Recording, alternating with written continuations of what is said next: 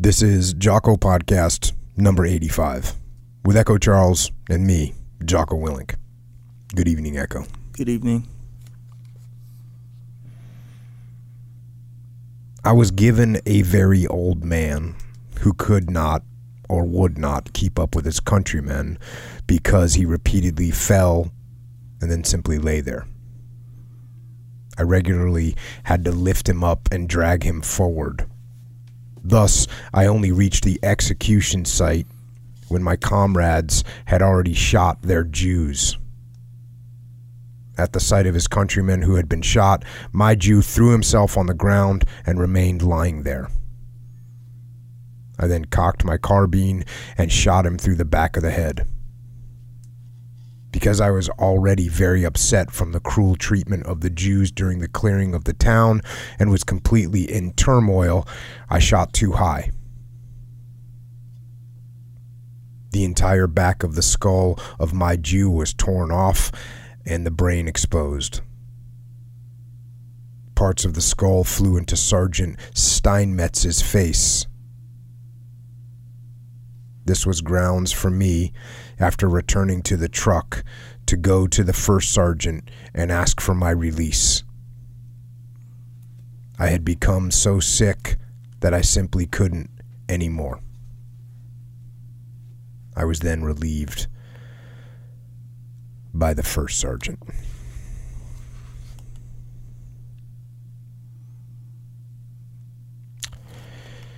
Systematic murder.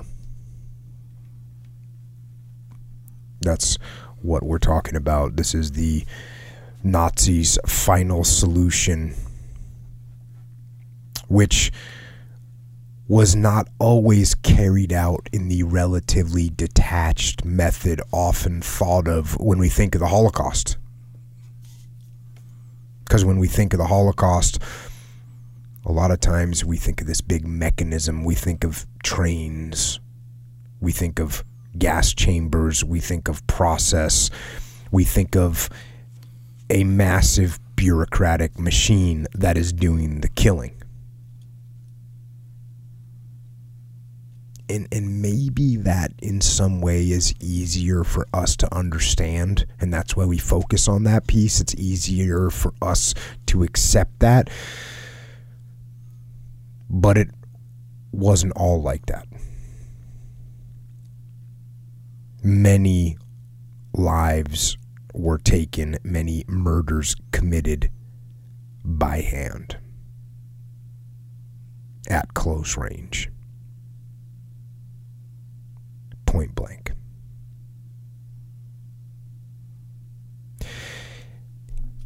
So, what kind of monsters committed those atrocities, those personal atrocities, up close and personal murders that covered the murderers in the blood of their victims. What what kind of men were those? And how did they end up there?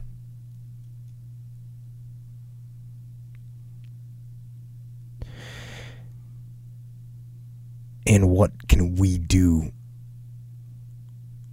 to prevent it from occurring again?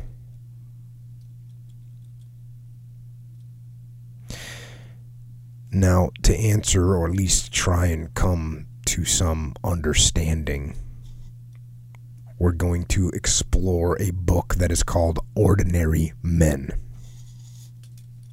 Reserve Police Battalion 101 and the Final Solution in Poland. Written by Christopher R. Browning. And that first excerpt that I read is from that book.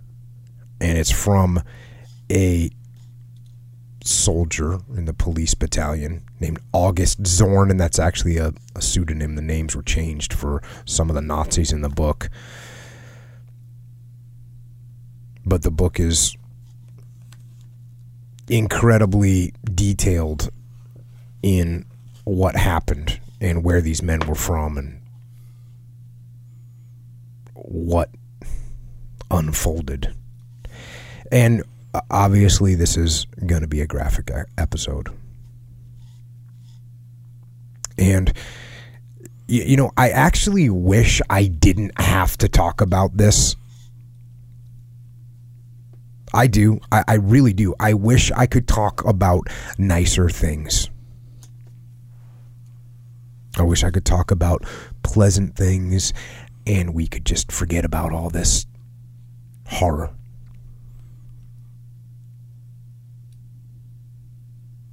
But I, there's the rub because even though it would be easier and more pleasant to talk about something nice, the problem is that if we forget about these things, then we forget about these things. And if we forget, we don't learn.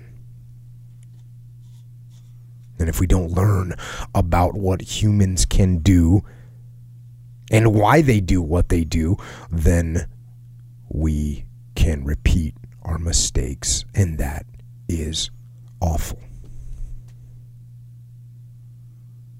So we go because we have to go. And we go back to the book.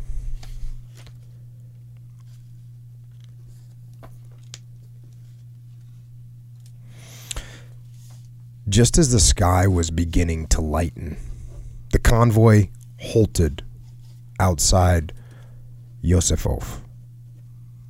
It was a typical Polish village of modest white houses with thatched straw roofs. Among its inhabitants were 1,800 Jews. The village was totally quiet. The men of Reserve Police Battalion 101 climbed down from their trucks and assembled in the half circle around their commander, Major Wilhelm Trapp, a 53 year old career policeman affectionately known by his men as Papa Trapp. The time had come for Trapp to address the men and inform them of the assignment the battalion had received. Pale and nervous, with choking voice and tears in his eyes. Trapp visibly fought to control himself as he spoke. The battalion, he said plaintively, had to perform a frightfully unpleasant task. This assignment was not to his liking. Indeed, it was highly regrettable, but the orders came from the highest authorities. If it would make the task any easier, the men should remember that in Germany the bombs were falling on women and children. Then he turned to the matter at hand. The Jews had instigated the American boycott that had damaged Germany, one policeman remembered Trapp saying. There were Jews in the village of Józefów who were involved with the partisans, he explained according to two others. The battalion had now been ordered to round up these Jews. The male Jews of working age were to be separated and taken to a work camp. The remaining Jews, the women, children, and elderly, were to be shot on the spot by the battalion. Having explained what awaited his men, Trapp made them an extraordinary offer. If any of the older men among them did not feel up to the task that lay before them, he could step out.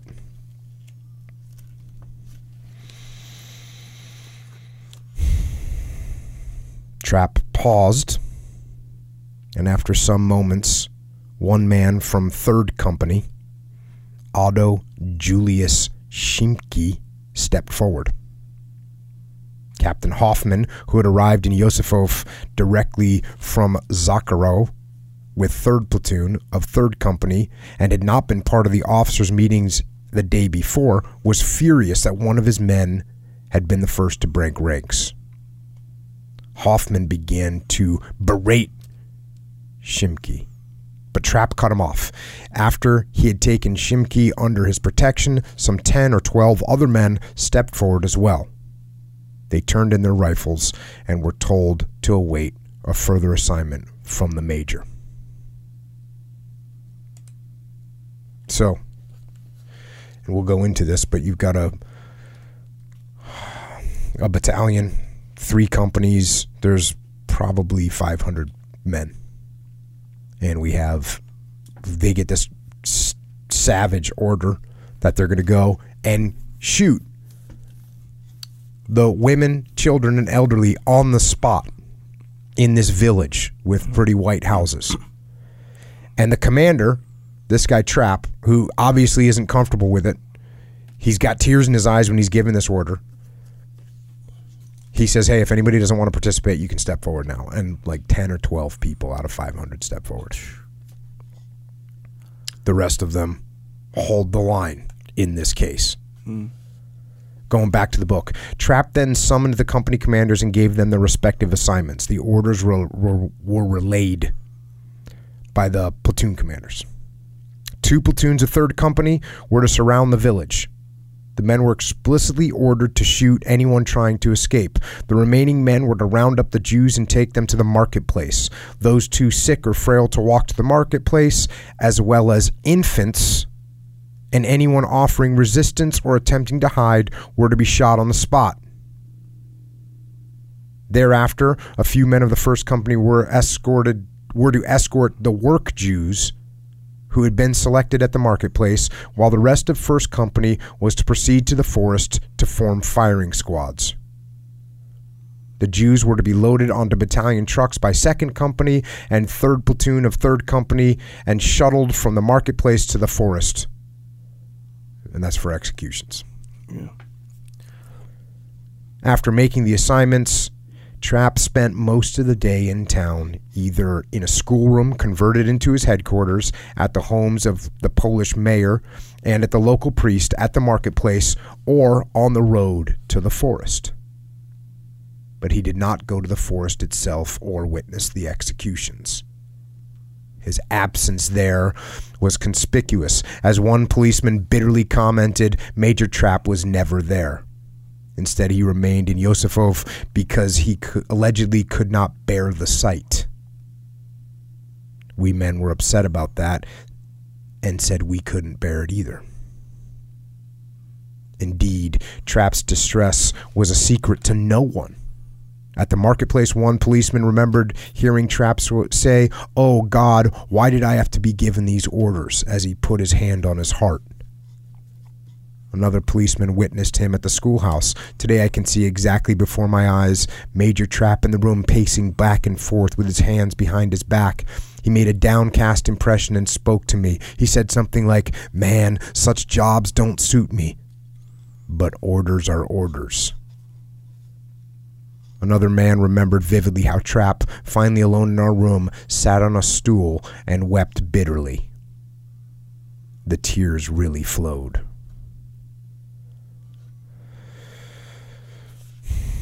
Can you can hear that that idea that orders are orders mm-hmm. doesn't stand, doesn't work. Mm-hmm.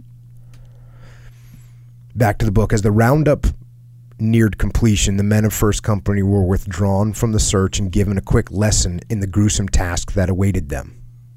They were instructed by the battalion doctor and the company's first sergeant. And this is a quote from one of the men. I believe that at this point all the officers of the battalion were present, especially our battalion physician, Dr. Schoenfelder. He now had to explain to us precisely how we had to shoot in order to induce the immediate death of the victim. I remember exactly that for this demonstration, he drew or outlined the contour of a human body, at least from the shoulders upward, and then indicated precisely the point on which the fixed bayonet was to be placed as an aiming guide. So we have the battalion doctor who's instructing some of the men, and, and you're going to see that it wasn't all of them, to take the bayonet, which is on their rifle, put it on the back of the neck as an aiming guide to know where exactly where to shoot.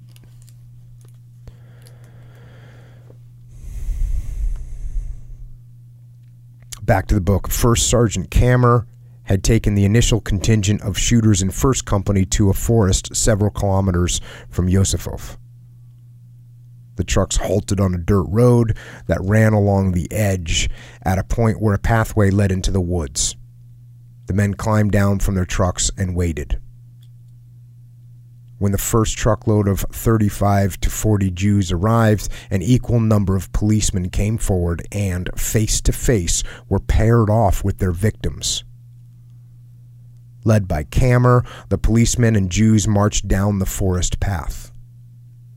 They turned off into the woods at a point indicated by Captain Wohlauf, who busied himself throughout the day selecting the execution sites. Kammer then ordered the Jews to lie down in a row. The policemen stepped up behind them, placed their bayonets on the backbone above the shoulder blade as instructed earlier, and on Kammer's command, fired in unison.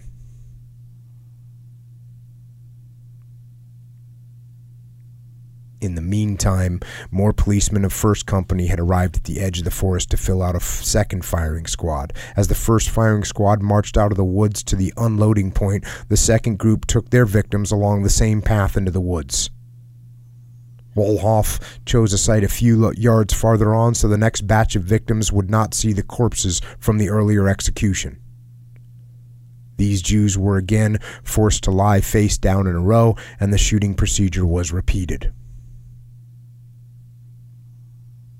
Thereafter, the pendulum traffic of the two firing squads in and out of the woods continued throughout the day.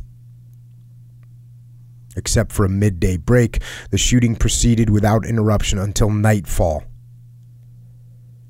At some point in the afternoon, someone organized a supply of alcohol for the shooters. By the end of the day, of nearly continuous shooting, the men had completely lost track of how many Jews they had each killed.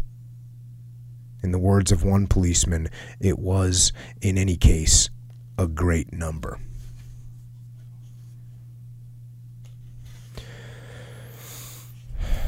So, clearly, this is not what we think of when we think of the Holocaust. Men being paired off with their victims to take out in the woods and shot in the back of the head. And going through this procedure the entire day. Back to the book. In contrast to First Company, the men of Second Company received no instruction on how to carry out the shooting. Initially, bayonets were not fixed as an aiming guide, and as Hergert noted, there was a considerable number of missed shots that led to the unnecessary wounding of the victims. One of the policemen in Hergert's unit likewise noted the difficulty the men had in aiming properly. At first, we shot freehand. When one aimed too high, the entire skull exploded. As a consequence, brains and bones flew everywhere. Thus, we were instructed to place the bayonet point on the neck. According to Hergert, however, using fixed bayonets as an aiming guide was no solution through the point blank shot, though the point blank shot that was thus required, the bullet struck the head of the victim at such a trajectory that often the entire skull, or at least the entire rear skull cap, was torn off, and blood, bone splinters, and brain sprayed everywhere and besmirched the shooters. Hergert was so emphatic that no one in First Platoon was given the option of withdrawing beforehand.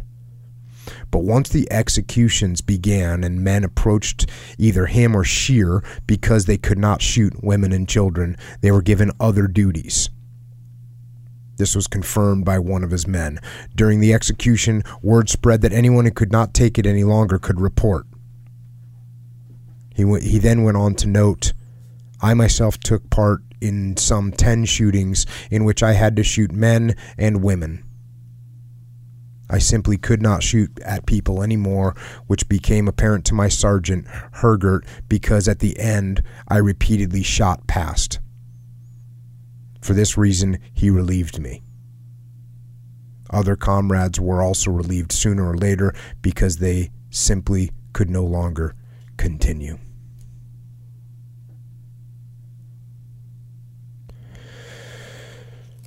So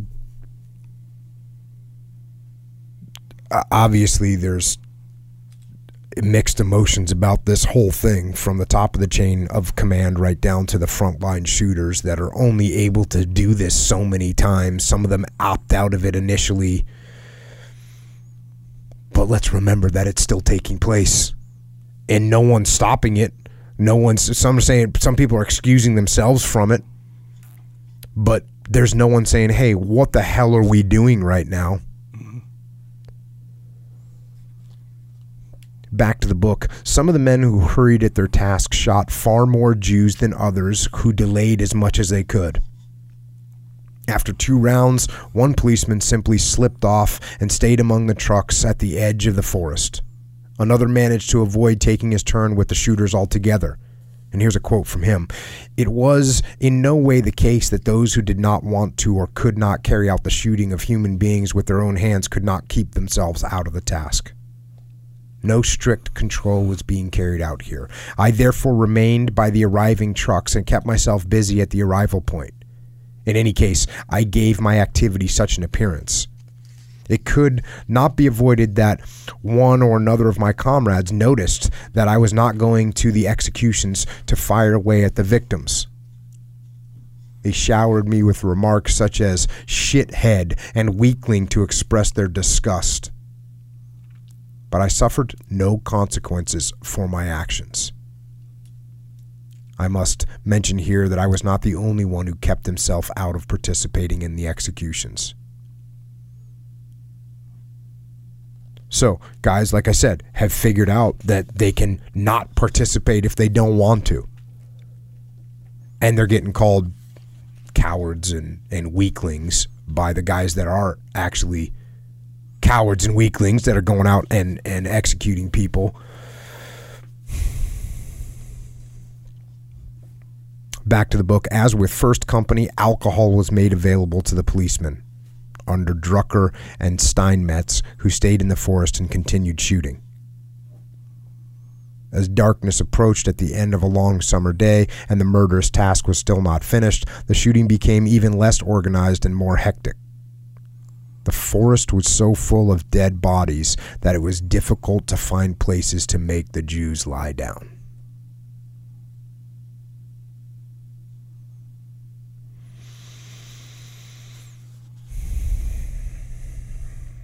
So they complete this massacre and they head back to their barracks. And here we go back to the book. When the men arrived back at the barracks, they were depressed, angered, embittered, and shaken. They ate little but drank heavily. Generous quantities of alcohol were provided, and many of the policemen got quite drunk. Major Trapp made the rounds, trying to console and reassure them, and again placing the responsibility on higher authorities. Placing responsibility on higher authorities. You're not allowed to do that. Mm-hmm. But neither the drink nor Trapp's consolation could wash away the sense of shame and horror that pervaded the barracks. So that was the, the first police action that they did. This this took place in Poland. It was the first time that the group had deployed to Poland. And to give you, you know, when you when you hear what they did, yeah, you hear some people that that had a hard time with it. But still, like I said, that was a small percentage. That was like ten percent, maybe fifteen percent of people that said no, I'm not going to do it. That that hid or or made themselves busy with other things. Most of the guys just went ahead and did what they were told to do. And you think to yourself, okay, well, who were these guys? Were they hardened combat veterans from the front line? Were they were they young, sort of brainwashed Nazi youth that were that that's what they believed in, and they they just they their mind just saw that as the reality that they had to go through with. Mm. And this is the strange thing about this book is that that's not what it is. That's not who these guys were. And now I'll go to the book to talk about who they actually were.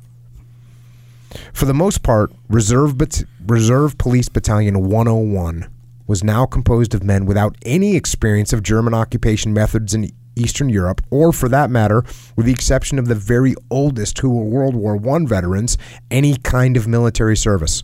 Most of these guys aren't even from the military. The battalion consisted of 11 officers, five administrative officials in charge of financial matters relating to pay and politi- uh, provisioning, lodging, etc., and 486 non commissioned officers and men. The battalion was divided into three companies, each of approximately 140 men when at full strength. Two companies were commanded by police captains, and the third by a senior reserve lieutenant in the battalion. Each company was divided into three platoons, two of them commanded by reserve lieutenants, and the third by a platoon senior sergeant. So this is kind of a normal military makeup. The battalion was commanded by 53 year old Major Wilhelm Trapp World War I veteran and recipient of the Iron Cross First Class. Now we know World War I uh, obviously was a brutal war, and he's a survivor of that. Awarded the Iron Cross First Class, fought for Germany, and lost. What did he do after the war? Back to the book. After the war, he became a career policeman and rose through the ranks. He'd recently been promoted from captain of second company, and this was his first battalion command. Though Trapp had joined the Nazi Party in December of 1932 and thus technically qualified as an old party fighter or Alterkampfer, he had never been taken into the SS or even given an equivalent SS rank. In spite of the fact that Himmler and Heydrich consciously tried to merge and intertwine the state and party components of their SS police empire, Trapp was clearly not considered SS material. So, and and you're going to see this. These guys. I mean, there's a war going on. So why are these guys in a police battalion as opposed to being on the front lines fighting the war? The reason is because they're not quite the right material to go out and fight. And by the way, this is you know we're going to get to a point soon in the war where there's some 14 year old Hitler youth going out to fight, but these guys aren't aren't being selected. Mm. Back to the book. He was soon to come into conflict with his two captains, both young SS men, who, even in their testimony more than 20 years later, made no attempt to conceal their contempt for their commander as weak, unmilitary, and unduly interfering in the duties of his officers. So he's got a couple police captains that were a little bit more hardcore. Let me tell you about them.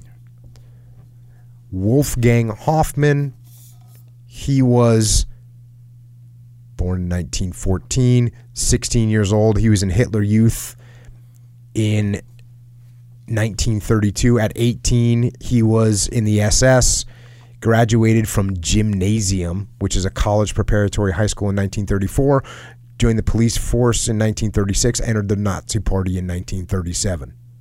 Same year, he completed police training, was commissioned as a lieutenant, and now he's in the reserves in 1942 Reserve Police Battalion 101. So he'd he'd come up through the ranks, you know, as a Nazi.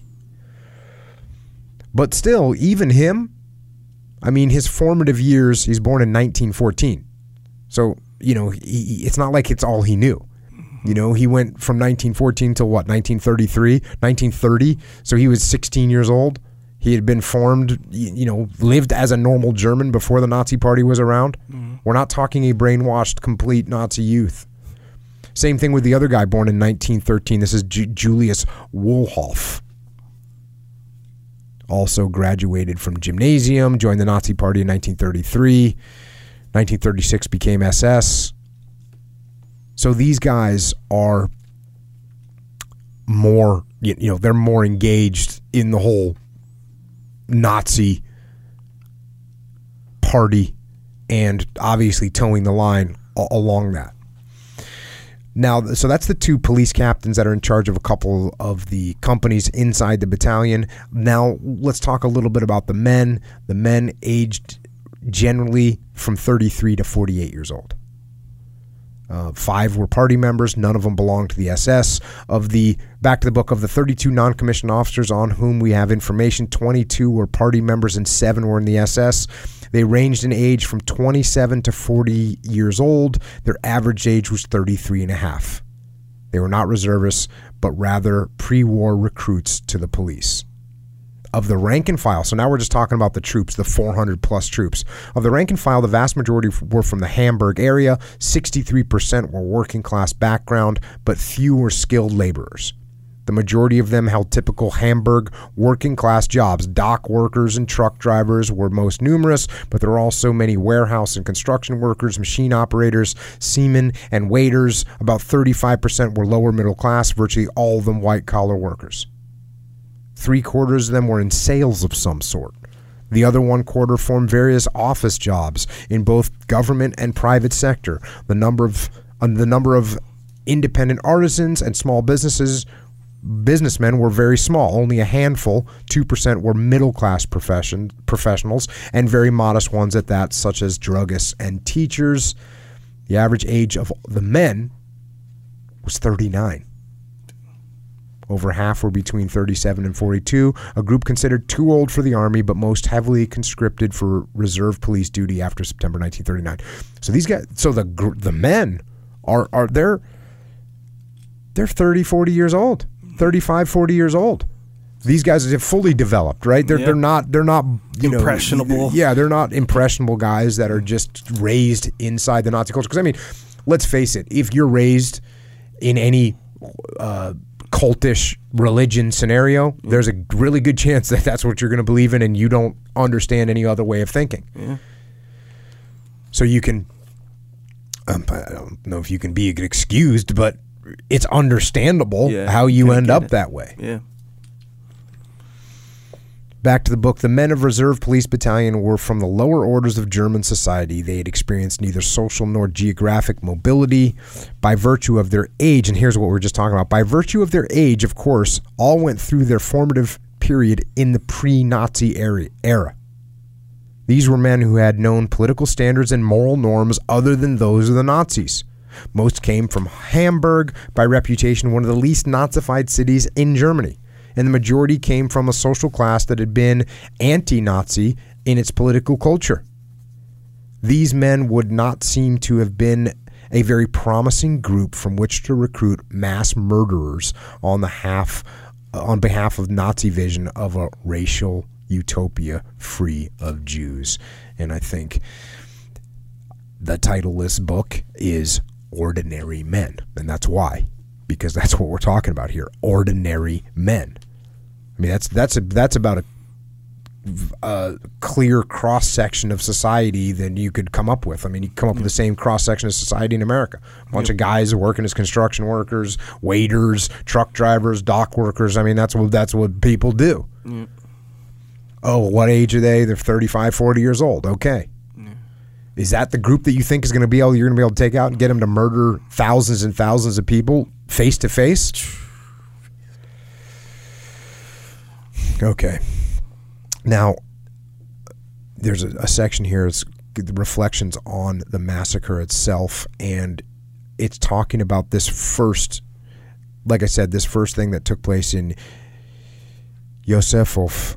It was the, their first big action as a group. So here we go back to the book. At, Yosef, at Józefów, a mere dozen men out of nearly 500 had responded instinctively to Major Trapp's offer to step forward and excuse themselves from the impending mass murder.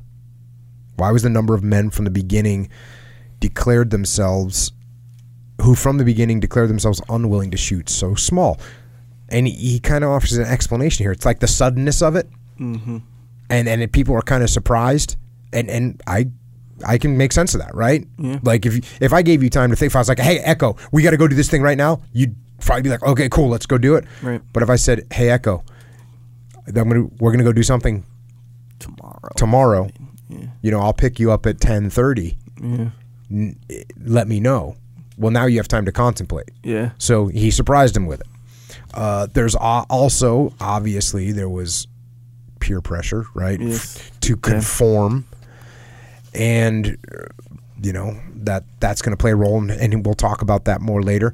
Going back to book, back to the book. Nonetheless, the act of stepping out that morning in Józefów meant leaving one's comrades and admitting that one was too weak or cowardly. Who would have dared, one policeman declared emphatically, to lose face before the assembled troops? If the question is posed to me why I shot with the others in the first place, said another who subsequently asked to be excused after several rounds of killing, I must answer that no one wants to be thought a coward. It was one thing to refuse at the beginning, he added, and quite another to try and shoot but not be able to continue. Another policeman, more aware of what truly required courage, said quite simply, I was cowardly. So that person gets it. Yeah. You know, these people are the, the shooters are saying, Hey, I didn't want to be a coward, so I wanted to go shoot.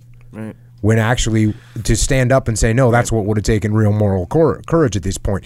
And, and obviously, these guys knew what they were doing was wrong. Yeah. They knew it. That's why they some of them weren't able to continue. Now, speaking of cowardly, here's a, a little section that I thought should be pointed out. And we were talking about this before the podcast how people rationalize things. Yeah. Well, listen to this rationalization. Perhaps the most astounding rationalization of all was that of a 35 year old metal worker from Bremerhaven. Quote, I made the effort, and it was possible for me to shoot only children. It so happened that the mothers led the children by the hand. My neighbor then shot the mother, and I shot the child that belonged to her because I reasoned with myself that after all, without its mother, the child could not live any longer. It was supposed to be, so to speak, soothing to my conscience to release the children unable to live without their mothers. And actually, he goes in here and talks about the German word for release also means to like redeem or save. So this guy's really twisted things up in his head. The dangers of rationalization, right there. Good God. Back to the book. With few exceptions, the whole question of anti Semitism is marked by silence. So this is interesting. This is very interesting. He, he- the as they and and yeah, I should have pointed this out earlier, but this book is based on all these different interviews and witness accounts, mostly of the policemen themselves. Now, and again, I should have pointed this out in the beginning. Of course, people are making witness statements, mm-hmm. and there's all kinds of problems with those, right? They don't remember things correctly. They're trying to protect themselves. They're trying to protect their friends. They're trying to indict certain people and make them look like the bad guy. They might be mm. trying to make themselves look good. So there's all these k- kind of angles that you have to listen to. The, you have to understand this with. Yeah. But this is interesting as they interview these guys. Back to the book, with few exceptions, the whole question of anti Semitism is marked by silence. What is clear is that the men's concern for their standing in the eyes of their comrades was not matched by any sense of human ties with their victims.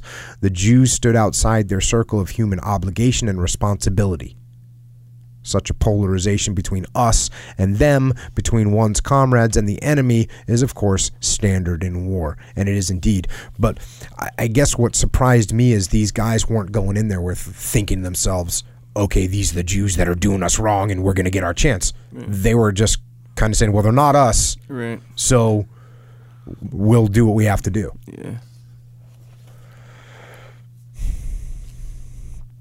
Back to the book. Even 20 or 25 years later, those who did quit shooting along the way overwhelmingly cited sheer physical revulsion against what they were doing as the prime motive, but did not express any ethical or political principles behind this revulsion. So that's interesting. These guys were stopping because it, it made them feel sick. Yeah. And they weren't saying, look, I so I, I I'm actually what I've been saying is like, hey, these guys knew it was wrong. Well, they didn't think of it as wrong, or at least this is explaining that they weren't thinking, oh, this is so wrong. Right. What they were thinking was, I'm going to be sick. Now, any rational person can figure out that if something makes you sick to do, then you've got some deep seated knowledge that what you're doing is wrong. Yeah. Yeah. It seems like that that was like the the moral part of it, right or wrong and stuff. That wasn't the primary. The primary was just I can't take the blood and guts, Yeah, man. I can't take the blood and guts. Yeah, Yeah. you're exactly right. Now, like I said, there's a connection, and I don't think he makes it in the book, but in my mind, there's a connection. Mm. If you're doing something that makes you feel sick, Yeah. it's not just the making you feel sick that should be bothering you. What should be bothering you is the fact that you're doing something that makes you feel sick. There's a reason why it makes you feel sick. There's a reason why human beings feel sick when they're laying down children and shooting in the back of the head. There's a reason for that. That's an that's a that's a it's like a like a survival instinct, right? For your for your species to carry on. Yeah. You have to make the the other members of your species survive. Yeah, especially if, if just like how you said, they were there wasn't like some enemy kind of feeling towards these people. Like No. it's not like oh we're defending ourselves against this enemy. You know, it wasn't that. It was just that it was essentially the minimum requirement right. to go against somebody. They're not us. Yeah, and he's going to go into this a little bit, but yeah, you're right. It's not. It's not like there's. You know, he says, "Hey, there's there's women and children being bombed back in Germany right now," but there's no direct correlation. They're not saying, "Hey, look." These Jews are fighting us. They're gonna they're gonna take over. They've got ground in you know on our borders. No, they're not saying that. They're actually in total control Yeah. uh, uh, of the Jews at this point, or they're not total control, but they're getting really close, getting really close.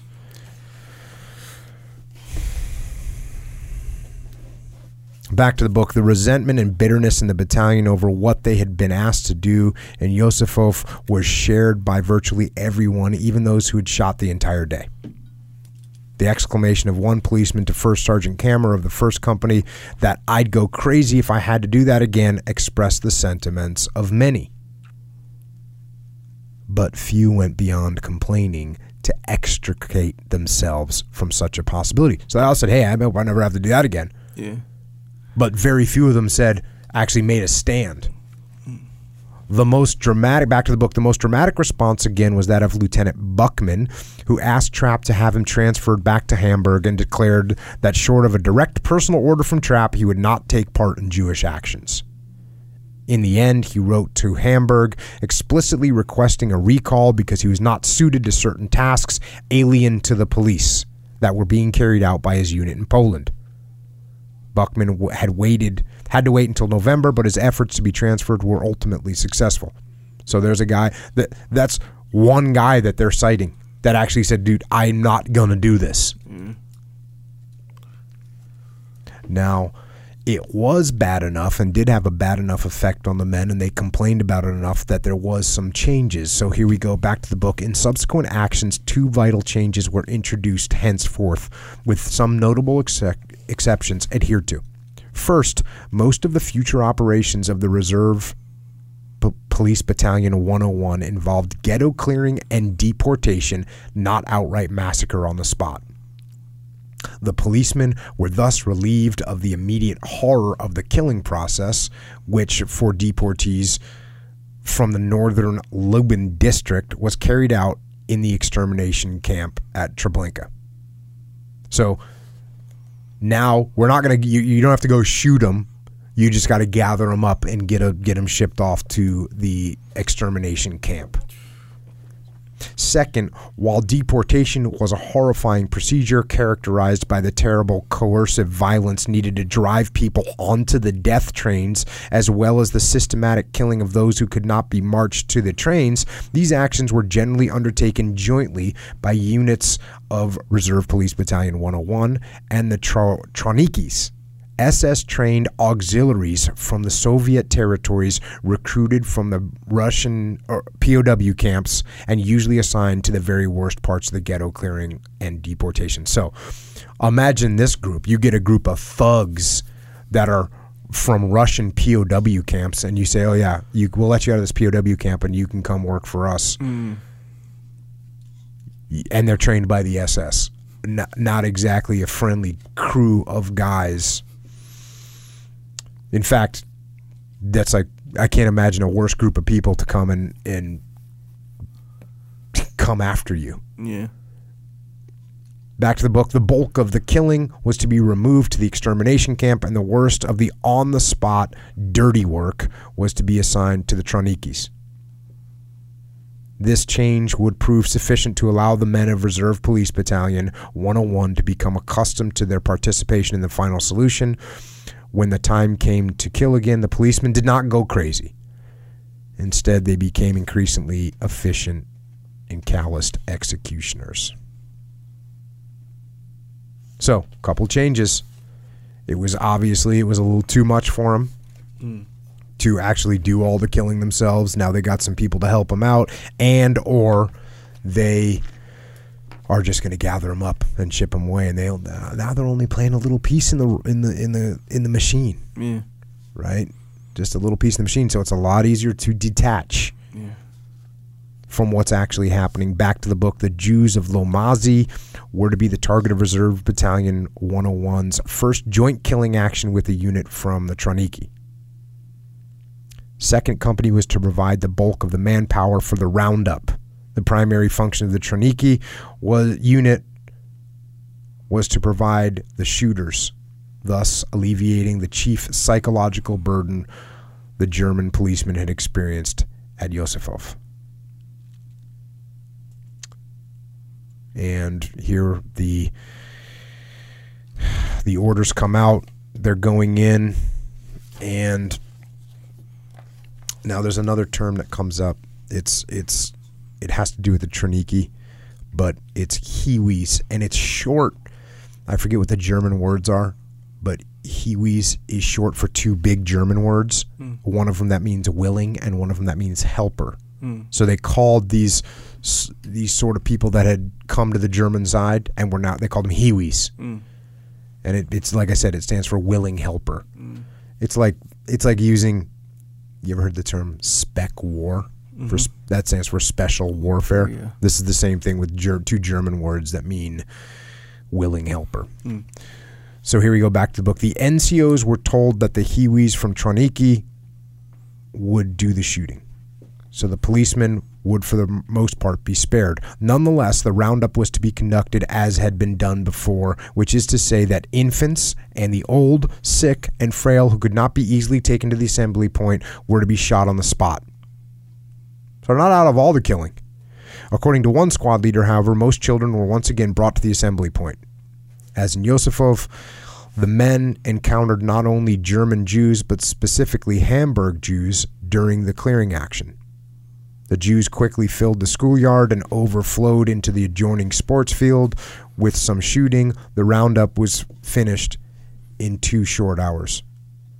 So that's a that's a real sort of one sentence. And if you can just try and imagine what the hell is going on there, these soldiers these Russian soldiers, these German soldiers are coming in and rounding people up. They're using violence, shooting people to get all the Jews into the schoolyard. This is a nightmare scenario that they that you know he puts in a sentence here. Back to the book. The 1700 Jews of Łomazy were then forced to sit and wait. A group of 60 to 70 young men were selected out, given shovels and spades, loaded onto trucks, and driven to the woods. Several of the young Jews jumped from the moving trucks and made good their escape. Another attacked a German corporal, the battalion boxing championing, champion, who promptly knocked his desperate assailant senseless. In the woods, the Jews were set to digging a mass grave. Back in Łomazy, the weight of the doomed Jews and their police guards stretched into hours.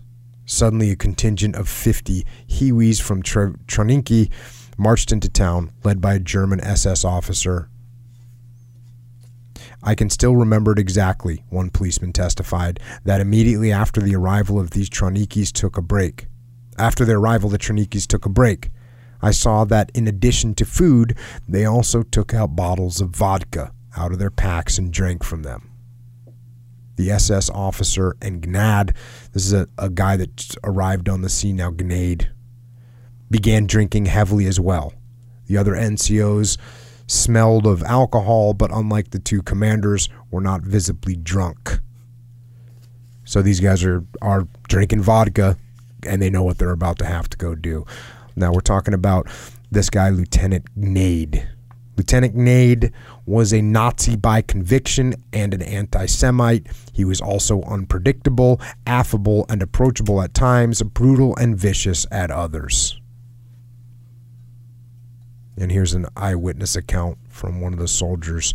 Back to the book. Even before the shooting began, First Lieutenant Gnade had personally picked out some 20 to 25 elderly Jews. They were exclusively men with full beards. Gnade made the old men crawl on the ground in the area before the grave. Before he gave them the order to crawl, they had to undress. While the totally naked Jew- Jews crawled, First Lieutenant Gnade screamed to those around, Where are my non commissioned officers? Don't you have any clubs yet? The non commissioned officers went to the edge of the forest, fetched themselves clubs, and vigorously beat the Jews with them.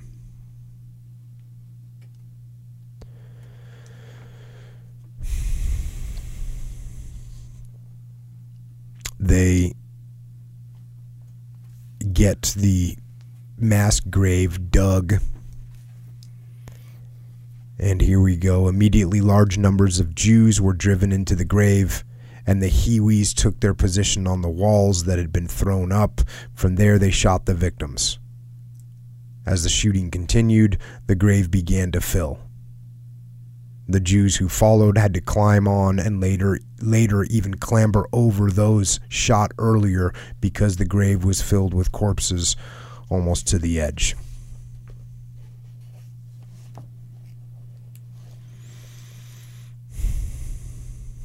The NCOs decided that the execution should continue with two firing squads on opposite sides of the grave.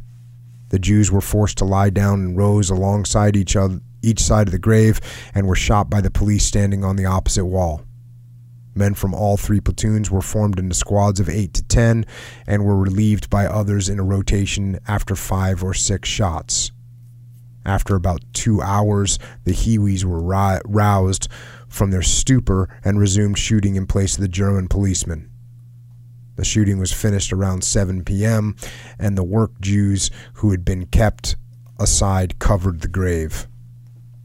The work Jews were then shot as well. The thin covering of the overfill grave continued to move.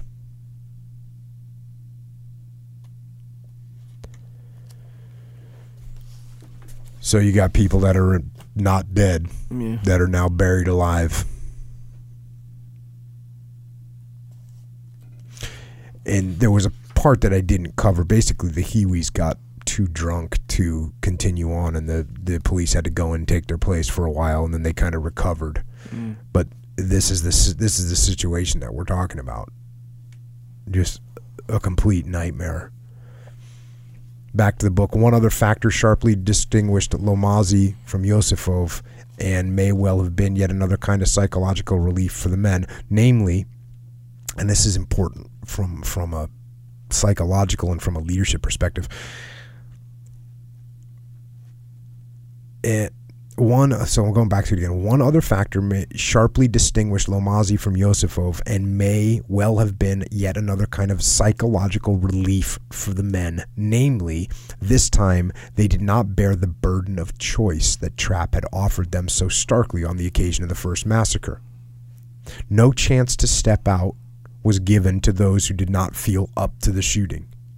No one systematically excused those who were visibly too shaken to continue. Everyone assigned to the firing squads took his turn as ordered.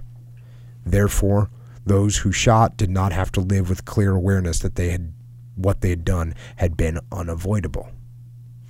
So that's a, a- big difference. Yeah. The big difference.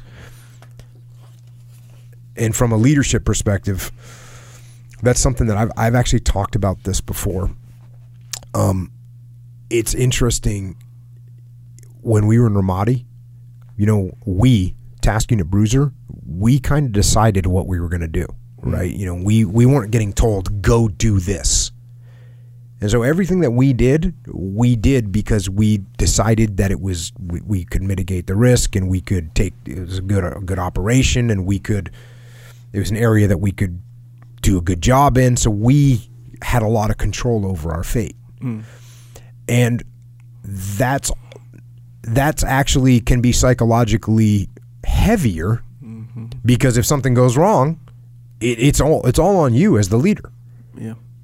or as the leadership team, or even as the guys that are on the front, line the point man. The point man selecting his own, you know, going down to the front, the front line troops. The point man is selecting the route.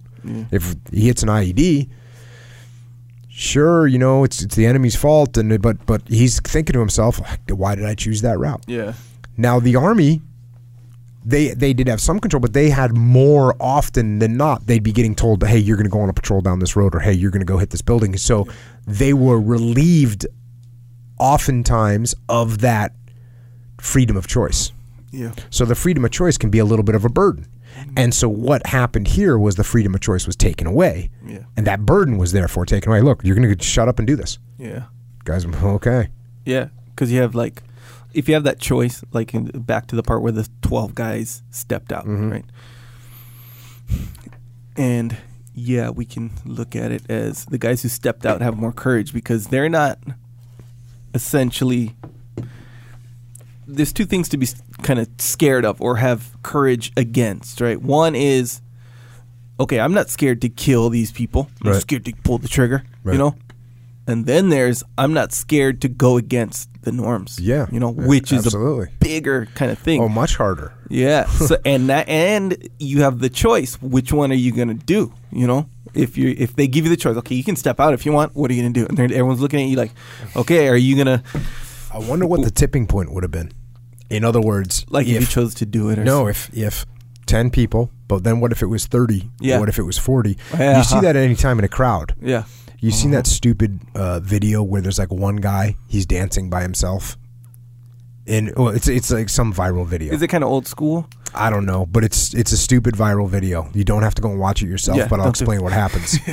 There's a guy. They're at like some kind of a concert, some kind of a outdoor concert. There's a Mm-hmm. guy dancing by himself. Yeah, he's dancing by himself for a long time and th- that's why i saw it was somebody was talking about like group or they use this as an, as an example of group psychology the guy's dancing for, by himself for a long time and what they're actually saying is that the person that has the courage is the is actually the second person that joins him oh, so anyways the one person's dancing he's dancing by himself for several minutes yeah, then another per- person joins him. Mm-hmm.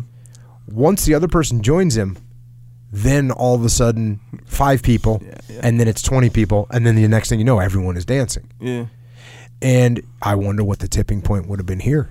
Yeah. you know, you get ten people out of five hundred. That wasn't enough. yeah. That's crazy. But, but you know what if all of a sudden 15 20 30 40 people would have stepped forward Yeah. then all of a sudden does it just everyone says hey we're not doing this Yeah.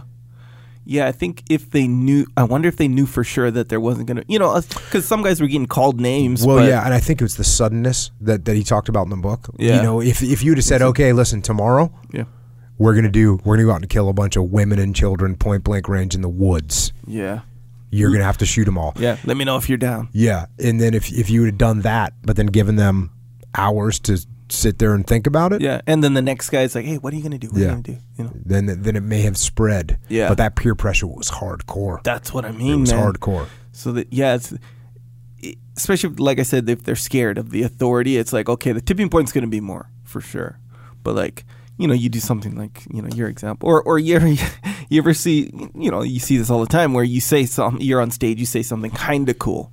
Not, you know, it's not the end of your pre- presentation, you say something kind of cool. And then one guy starts clapping and then everyone starts clapping. Right, You know, right. it's kind of that thing where there's no consequence to clapping. So it's like, all right, oh shoot, that's what we're doing. Okay, I I I'll clap. I feel good about clapping. I'm gonna do it. You mm-hmm. know, kind of thing. There's no real resistance. So the tipping point is gonna be one guy. That's the tipping Yeah. point.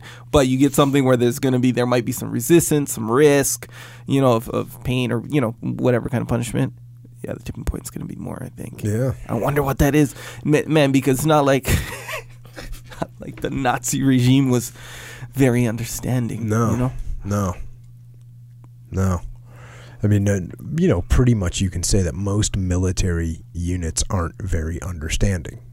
Uh, you know, there's there's Yeah. going to be a certain level of like, Of hey, no, rigidity, th- yeah. there there's discipline in place for Yeah. a region reason, and you can get away. You know, I talk about all the time. You know, I say, look, you can't just order people to do things. It only lasts for so long. Yeah. But how long did it need to last here? It only needed to last a night. If you can get everyone to do what you need them to do tonight, you know, well, okay, W- Yeah. we we got through our mission, and now I'll let them. You know, what did he do? he actually let them go get drunk and you know talk to him and and built up some more leadership capital because he expended it. Yeah. He expended a bunch of his leadership capital to get this mission done, and now he's got to rebuild it and re kind of get re- develop his relationship again with the guys and and bring in some other changes. Hey, look, you know, we're not going to do all the killing this time, so Yeah. yeah. Man, it's crazy. It's I thought it was pretty surprising, and I'd be kind of I feel kind of psycho saying refreshing to know that they didn't get that much punishment aside from some name calling, you know. Because you don't think of it like that, I think when you when you think of the like all this in it, you know, if, Oh, if the oh, guy chose saying- not to kill saying, yeah. people, they got yeah yeah, all they got was name called, yeah and that's another thing that they probably that that might have changed the tipping point. yeah yeah If- when they realize you know th- those guys that step forward they might have thought they get put in the ditch because there's Yeah. some and i didn't cover this part but there's there's definitely some parts where guys are like hey we'll put you in the ditch that's you need to get up I here thought. and do your job yeah but i think that reveals the discomfort of the overall situation Yeah, they, they weren't know. looking at their buddy saying no i'm going to kill you now they were like hey actually i kind of agree with you but you just stay over there and we'll go forward no bruh. Okay, so the next situation that they get into are these deportations to Treblinka, the, the death camp. And here we go, back to the book. While the policemen did not know precisely where the Jews were being sent or what was being done with them, it was all clear and well known to all of us, as Heinrich Steinmetz admitted, that for the Jews affected, these deportations meant the path to death. We suspected that they would be killed in some sort of camp. Spared direct participation in the killing, the men of Reserve Police Battalion 101 seem scarcely to, to have been disturbed by this awareness. Even though there were more victims in the deportations than in Józefów or Łomazy massacres combined, out of sight was truly out of mind. So now they're in this mode of they're just doing the deportations. Now I say just doing the deportations, and I don't want to make that sound like it wasn't a brutal, vicious exercise that they were doing. Here we go, back to the book. Driven by the Hiwis and policemen, thousands of Jews steamed into the marketplace, streamed into the marketplace. Here they had to sit or squat without moving or getting up. As the hours passed on this very hot August of the late summer heat wave, many Jews fainted and collapsed. Moreover, beating and shooting continued in the marketplace. And I don't know if I quoted this in here or if I'll get to it, but these guys they, they they're shooting people. They also bring out whips. So they're whipping people. It's brutal. Back to the book. One final horror was reserved to the end, for the train cars now had to be loaded. While the Hiwis and security police packed 120 to 140 Jews into each car, the reserve policemen stood guard and observed. As one remembered, when it didn't go well, they made use of riding whips and guns. The loading was simply frightful. There was an unearthly cry from these poor people because 10 or 20 cars were being loaded simultaneously. The entire freight train was dreadfully long. One could not see all of it. It may have been 50 to 60 cars, if not more, and after a car was loaded, the doors were closed and nailed shut. Once all the cars were sealed, the men of Reserve Police Battalion 101 quickly departed without waiting to see the train pull away.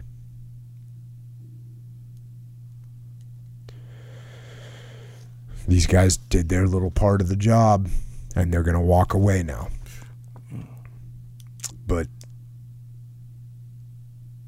yeah. It's it's a, again, it's a nightmare scenario. Continuing on, shortly before the deportation program resumed in Northern Security Zone, Reserve Police Battalion 101 was involved in several more mass shootings. So there's a couple times that they don't get the help that they had before going back to the book without the experienced help of the Hiwis. Wohlauf organized the executions along the lines of Józefów of the Józefów shooting. The groups of 20 to 30 Jews, which had been marched out of town in succession to gravel pits, were turned over to an equal number of Peters and Urich's commandos. Thus, each policeman once again faced the individual Jew he was going to shoot. The Jews were not forced to undress, nor was there a collection of valuables. There was also no selection for labor. All the Jews, regardless of age and sex, were to be shot. So then, the, you know, in the earlier ones, they were stripping them down and collecting their valuables. They're not even doing that, and I bet they're not doing that because when you do that, you're getting some kind of an interaction. Mm-hmm. You're seeing their personal items, and they don't want any of that. Just take them out and shoot them. The easiest psychological way to do it. Back to the book. The policemen and the shooting commandos marched their Jews to the crest of one of the mounds of waste material in the area of the gravel pits. The victims were lined up facing a six foot drop.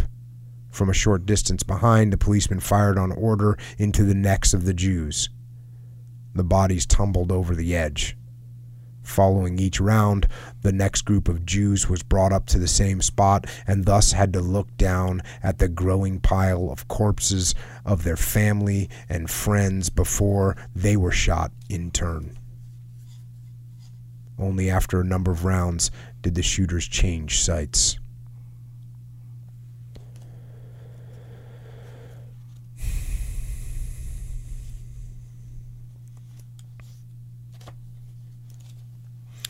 Here's some more deportation operations. They're back to doing deportations, back to the book. But even the most unfettered violence could not overcome the shortage of train cars. And when the doors were finally forced shut, about 150 Jews, mostly women and children, but also some men, remained. Gnade, this is that same lieutenant sadist, summoned Drucker and told him to take these Jews to the cemetery. At the cemetery entrance, the policeman chased away the eager spectators and waited until First Sergeant Ostmann arrived in a truck with a supply of vodka for the shooters. Ostmann turned to one of his men who had hitherto avoided shooting and chided him. Drink up now, Pfeiffer. You're in for it this time because the Jewesses must be shot. You've gotten yourself out of it so far, but now you must go to it. An execution squad of about 20 men was sent into the cemetery. The Jews were brought in groups of 20, men first, and then women and children. They were first to lie down near the cemetery wall and then shot from behind the neck. Each policeman fired seven or eight times. At the cemetery gate, one Jew sprang at Drucker with a syringe but was quickly subdued. The other Jews sat quietly, awaiting their fate, even after the shooting began. They were quite emaciated and looked half starved to death, one guard remembered.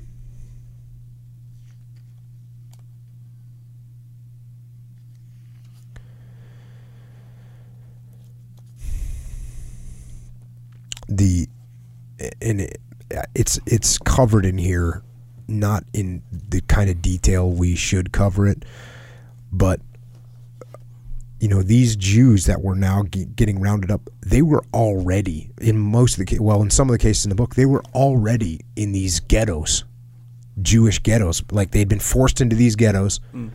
they're now just living there starving but they're living and and then the Germans didn't no more Jews. They mm-hmm. wanted the areas. I think the word was Juden free was like free of Jews. Mm. So now even these people, and by the way, there were some some of the Germans that complained, like, "Hey, those are my laborers. You can't kill my laborers." No, we're killing everyone. So even again, it's not like this is an enemy with a threat. These people were now completely subdued, living in these in these I don't call them ghettos. They're like prison ghettos. They're living in there. They have no threat to anybody, but they round them up, take them out, kill them. Now, one of the interesting points that they bring up in the book, and I want to cover the whole thing, but it's worth mentioning, is that this guy Hoffman, one of the one of the captains, he has this strange stomach illness. Like he gets upset to his stomach. Hmm. So here we go. He misses some of the actions, or at least he's not there present where the executions are taking place and whatnot. and it, it just painted a picture of the kind of leader that he is. So going back to the book, uniformly, Hoffman's men offered a different perspective, meaning it's not just like, you know, he's sick to his stomach and blah, blah, blah. By their obs- observation, his alleged bouts of stomach cramps confining him safely to bed coincided all too consistently with company actions that might involve either unpleasantness or danger. It became common for the men to predict upon hearing the night before a pending action that the company chief would be bedridden in the morning.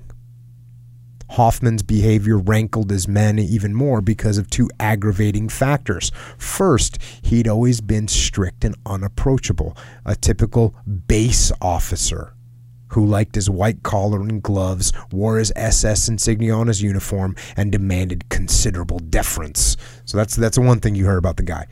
This is just paints the the worst picture of just such a horrible human being. He loves wearing his rank. He loves being the guy, a base officer. Mm. Now there's there's a a term for that they have. I think we made up in the not we, but the the U.S. current war fighting soldiers and Marines. Mm-hmm. It's a FOBIT. Fobbit. A FOBIT. So you get something called a forward operating base Mm-hmm. overseas, Right. and and the forwarding operating bases can actually be you know they're pretty nice. They're they're relatively secure, and so. Got The, it. the FOBIT, right, is the leader that just wants to stay on the FOB. Yeah, Doesn't yeah. want to go out. So this guy's, but of course, the FOBITs are always running around, you know, wanting to be respected, Yeah, yeah. demanding respect, demanding deference. So this guy's a FOBIT.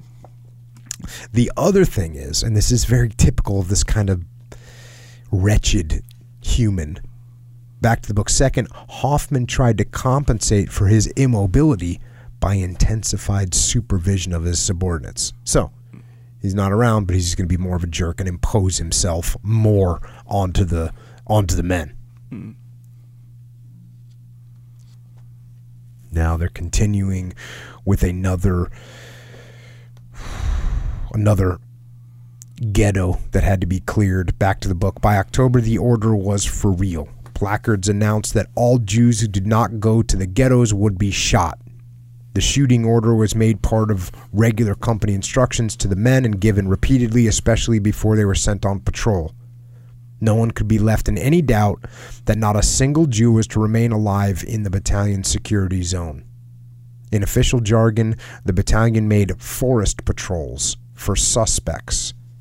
As the surviving Jews were to be tracked down and shot like animals, however, the men of Reserve Police Battalion 101 unofficially dubbed this phase of the final solution the Jew hunt.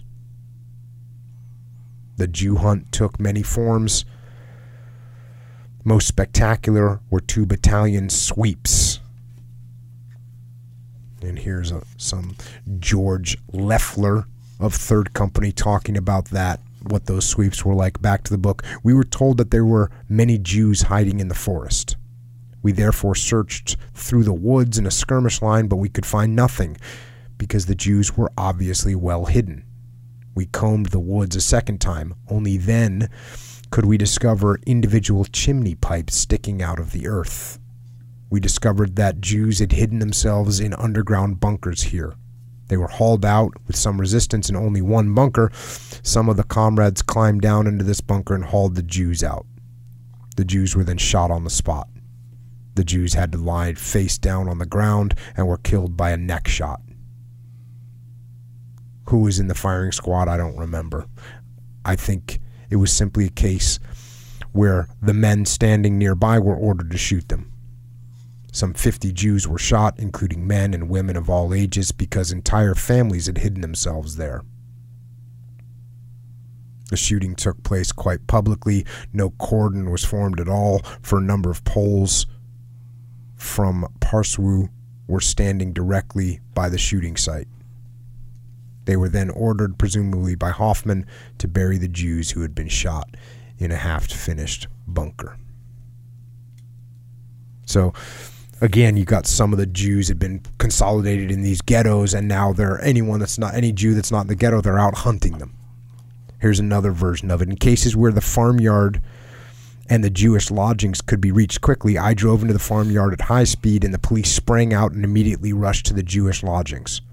Then all the Jews present at the time were driven out and shot in the farmyard near a haystack, potato pit, or dung heap.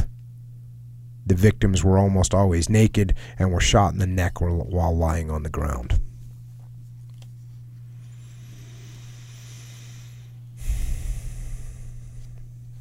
Now, even as this was taking place, there's still people that are trying to avoid the shooting. Back to the book, the tactic of keeping one's distance was invoked by Heinrich Voigt to explain how he avoided shooting on all but one occasion. One always had a certain freedom of movement of a few meters, and from experience, I noticed very quickly that the platoon leader almost always chose the people standing next to him. I thus always attempted to take position as far as possible from the center of events. Others likewise sought to avoid shooting by staying in the background. So there's still guys that are not not they're trying they're doing their best not to participate. Again, are they doing anything to stop it? No. Mm-hmm. But this this was a great kind of a wrap on the on the Jew hunt and what this was like. Back to the book. The Jew hunt was not a brief episode. It was a tenacious, remorseless, ongoing campaign in which the hunters tracked down and killed their prey in direct and personal confrontation. It was not a passing phase, but an existential condition of constant readiness and intention to kill every last Jew who could be found.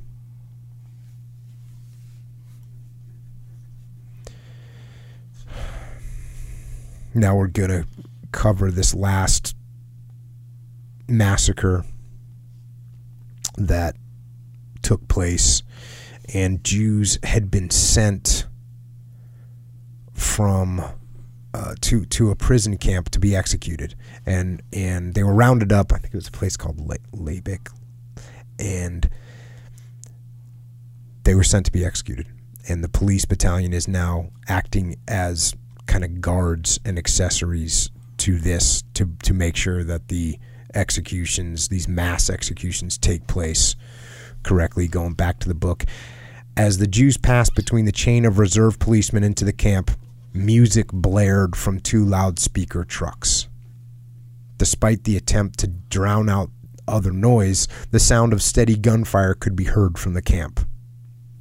The Jews were taken to the last row of barracks where they undressed arms raised, hands clasped behind their necks, totally naked. They were led in groups from the barracks through a hole cut in the fence to the trenches that had been dug behind the camp.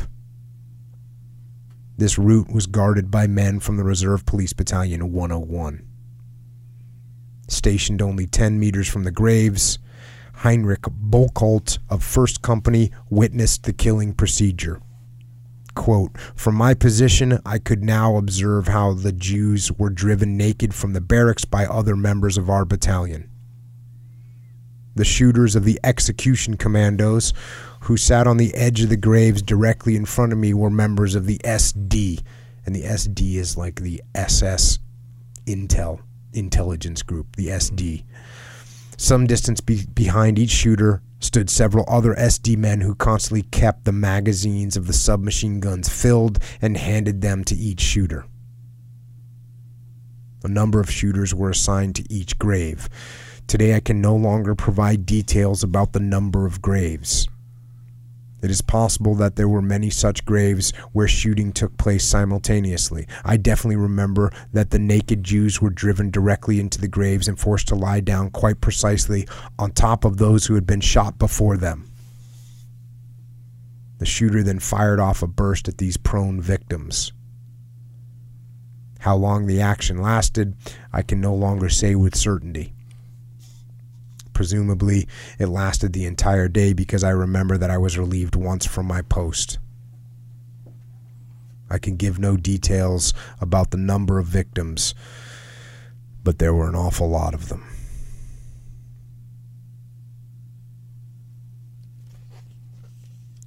It's it's it's almost incomprehensible to imagine that you're one of these Jews getting forced, you're naked, lay down, go into this pit, lay down on top of those other people that were just shot so you can be shot too. Another witness, Martin Detmold, quote, because I was a group leader and could move about more freely, I went once directly to the execution site and saw how the newly arriving Jews had to lie down on those already shot. They were then likewise shot with bursts from submachine guns. The SD men took care that the Jews were shot in such a way that there were inclines in the piles of corpses, enabling the newcomers to lie down on the corpses piled as much as three meters high. The whole business was the most gruesome I have ever seen in my life because I was frequently able to see that after a burst of a burst had been fired, the Jews were only wounded and those still living were more or less buried alive beneath the corpses of those shot later, without the wounded being given so called mercy shots. I remember that from out of the pile of corpses, the SS men were cursed by the wounded.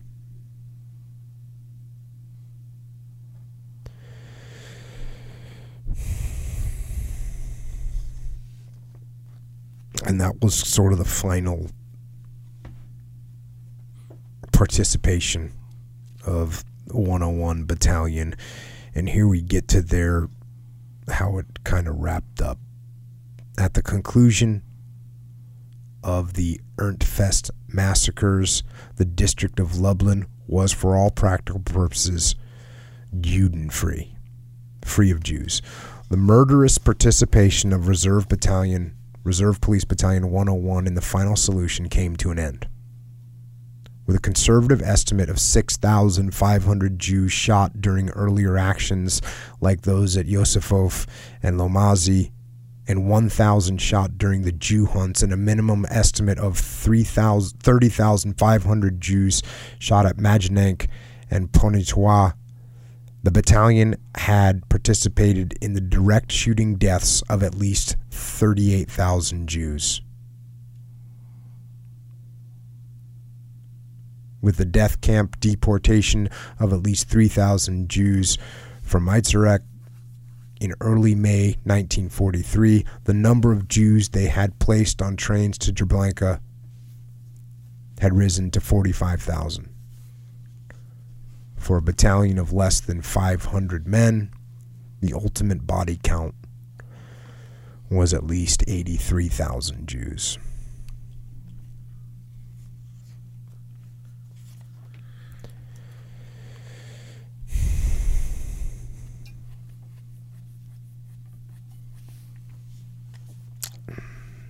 Unbelievable. And here he asks the question back to the book why did most men in Reserve Police Battalion 101 become killers while only a minority of perhaps 10% and certainly no more than 20% did not? A number of explanations have been invoked in the past to explain such behavior wartime brutalization, racism, segmentation, and routinization of the task, special selection of the perpetrators, careerism, obedience to orders, deference to authority, ideological indo- indoctrination, and conformity. These factors are applicable in varying degrees, but none without qualification. So he's trying to now figure out why these people did what they did. And those that's a list of all the kind of excuses or uh, reasons, I should say, of why these men behave this way. Talks a little bit about overall kind of war crimes here. Back to the book. Many of the most notorious wartime atrocities the Japanese rampage through Manila, the American slaughter of prisoners and mutilation of corpses on many of the Pacific Islands, and the massacre at My Lai involved a kind of battlefield frenzy soldiers who who were inured to violence, numb to the taking of human life, embittered over their own casualties, and frustrated by the tenacity of an insidious and seemingly inhuman enemy, sometimes exploded and at other times grimly resolved to have their revenge at first opportunity. So, That's one type. It, for me, what's that called when you uh, like non premeditated murder? Yeah. right? Like just you know the guy comes home and his wife's with some other Yeah. guy, and boom, he goes he goes battlefield frenzy. Yeah. That's one kind. Now we talk about this premeditated. Back to the book. Other kinds of atrocity, lacking the immediacy of the battlefield frenzy and fully expressing official government policy, decidedly were standard operating procedures. The firebombing of German and Japanese cities, the enslavement of, and murderous maltreatment of foreign laborers in German camps and factories or along the Siam Burma Railroad the reprisal shooting of 100 civilians for every German soldier killed by partisan attack in Yugoslavia or elsewhere in Eastern Europe. These were not the spontaneous explosions or cruel revenge of brutalized men, but the methodical executed policies of government. Both kinds of atrocities occur in the brutalizing context of war, but the men who carry out atrocity by policy are in a different state of mind. They act not out of frenzy, bitterness, and frustration, but with calculation. Clearly, the men of Reserve Police Battalion 101, in implementing the systematic Nazi policy of exterminating European Jewry, belong in the second category.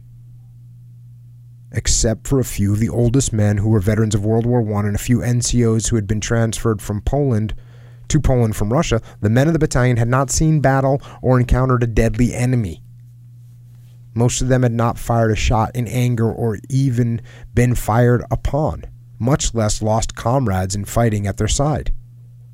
Thus, wartime brutalization through prior combat was not an immediate experience directly influencing the policeman's behavior at Józefów. Once the killing began, however, the men became increasingly brutalized. As in combat, the horrors of initial eh, of the initial encounter eventually became routine and the killing became progressively easier. In a sense, in this sense, brutalization was not the cause, but the effect of the men's behavior. So he's kind of saying, look, like what you said, these guys aren't fighting an enemy. They hadn't lost their buddy. They're not reve- you know, they're not avenging their buddy that got killed next to them, blown up by an IED, and now they're going to take it out on on this group that they capture. Mm. It's not like that. Back to the book. As John Dower has observed, the dehumanization of the other contributed immeasurably to the psychological distancing that facilitated killing. Distancing, not frenzy and brutalization, is one of the keys to the behavior of the Reserve Police Battalion 101. War and negative racial stereotyping were two mutually reinforcing factors in this distancing. So, in order to kill these people, you got to distance yourself from them. You can't you can't see them as human, you can't see them as people. Many scholars of the Holocaust, especially Raoul Hilberg, have emphasized the bureaucratic and administrative aspects of the destruction process. This is very interesting. Th- this approach emphasizes the degree to which modern bureaucratic life fosters a functional and physical distancing in the same way that war and negative racial stereotype promote a psychological distancing between perpetrator and victim. So, you, you form this bureaucratic machine that you're only a little piece of it. Mm. You're all you're doing is collecting people. All you're doing is putting them in trains. You're not killing anybody. Yeah. You're all you're doing is rounding them up. All you're doing is guarding them as they're getting pushed down to the into the graves. That's not you. Yeah. It's a big bureaucratic machine. You're not. You're just a little piece of it. Back to the book. Indeed, many of the perpetrators of the Holocaust were so-called desk murderers, whose role in the mass extermination was greatly facilitated by the bureaucratic nature of their participation. Their jobs frequently consisted of tiny steps in the overall killing process, and they performed them in routine manner, never seeing the victims their actions affected. Segmented, routinized, and depersonalized, the job of the bureaucratic the bureaucrat or specialist, whether it involved confiscating property, scheduling trains, drafting legislation, sending telegrams, or compiling lists, could be performed without confronting the reality of mass murder. Such a luxury, of course, was not enjoyed by the men of Reserve Police Battalion 101, who were quite literally saturated in the blood of victims shot at point blank range. No one confronted the reality of mass murder more directly than the men in the woods of Józefów. Segmentation and routinization, the depersonalizing aspects of the bureaucratic of the bureaucraticized killing cannot explain the battalion's initial behavior there. So again, he's saying, look, that makes sense. You turn this into a big bureaucratic thing, but that's not what happened here with these guys. The facilitating psychological effect of a division of labor for the killing process was not totally negligible, however. So then he talks about the fact that they did make those adjustments and take the killing out of their hands somewhat. Mm-hmm. And that did make it easier for them. Now, he talks about, you know, one of the things that he mentioned early on and why this happened, he talks about special selection of the right people. Mm. Well, that doesn't really hold true either, because here we go. Back to the book. The case for special selection of officers is even more difficult to make. By SS standards, Major Trapp was a patriotic German, but traditionally an overly sentimental. What in Nazi Germany was scornfully considered both weak and reactionary. So you can't say it was the selection of people, and we already talked about all the different types of normal people that were doing this. They, they mm-hmm. didn't they didn't pull some truck driver in Hamburg out and said this that's 38 years old and say this guy's going to be the perfect. No, they they, they they didn't do that. Back to the book. Reserve Police Battalion was not sent to Lublin to murder Jews because it was composed of men specifically selected or deemed particularly su- suited for the task. On the contrary, the battalion was the dregs of the manpower pool available at that stage of war. It was employed to kill Jews because it was the only kind of unit available for such behind the line duties. Many studies of Nazi killers suggested a different kind of selection, namely self selection to the party and the SS by unusually violence prone people. Shortly after the war, Theodore Adorno and many others and others developed the notion that there's the uh, an authoritarian personality. So they started looking at the, the there's certain people that have that that are susceptible to having this type of personality. They made up something called the F scale, which is is like your propensity to have a authoritarian personality. Here's some of the ingredients there. Back to the book rigid adherence to conventional values, submissiveness to authoritarian to authority figures, aggressiveness toward outgroups, opposition to introspection, reflection, and creativity, a tendency to superstition and stereotyping, preoccupation with power and toughness, destructiveness and cynicism. So these are the kind of things that they're saying that these types of personalities would become Nazis because that's the type of personality they have. There's another like kind of kind of to make this as simple as possible a guy named zygmunt bauman has summed up this approach as follows. Nazism was cruel because nazis were cruel and the nazis were cruel because cruel people tended to become nazis. Again these are theories. Uh, i don't think you can apply that to a truck driver from hamburg. Yeah. that got that got drafted. They didn't even self-select for they got drafted. They Yeah. got told okay you need to be in the in the army here. Yeah, and or in the not- police battalion. it, it's almost like it's not necessarily you know him a person being a truck driver is like um, you know this this exclusionary occupation. It's more like just because they're a truck driver it just doesn't mean anything it's like Yeah. that's not No, no. the factor the Truck factor is something else Anything when any, when they talked about all these people from Hamburg, anything that they talk about, none of those. It's not like we got a bunch of guys that were uh, that worked at a slaughterhouse. yeah yeah Like we, we're going to recruit all these people from a slaughterhouse. No, Right. we didn't recruit hunters.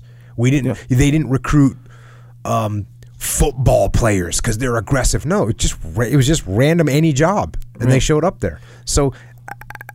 You know, basically, what I'm getting out of this is he's saying like, no, it's like you can't really say it's that either, Right, Because it's just I a mean. waiter Yeah. and a salesperson. but at the same time the guy who's a waiter could have these other qualities you know like how you, you're talking Yeah, but you take 500 people from Hamburg between the ages of 35 and 40, you're not going to find that like all these guys had those like, kind of yeah fascist yeah. qualities about him. Eh, right. Not happening. Yeah, man. It's crazy.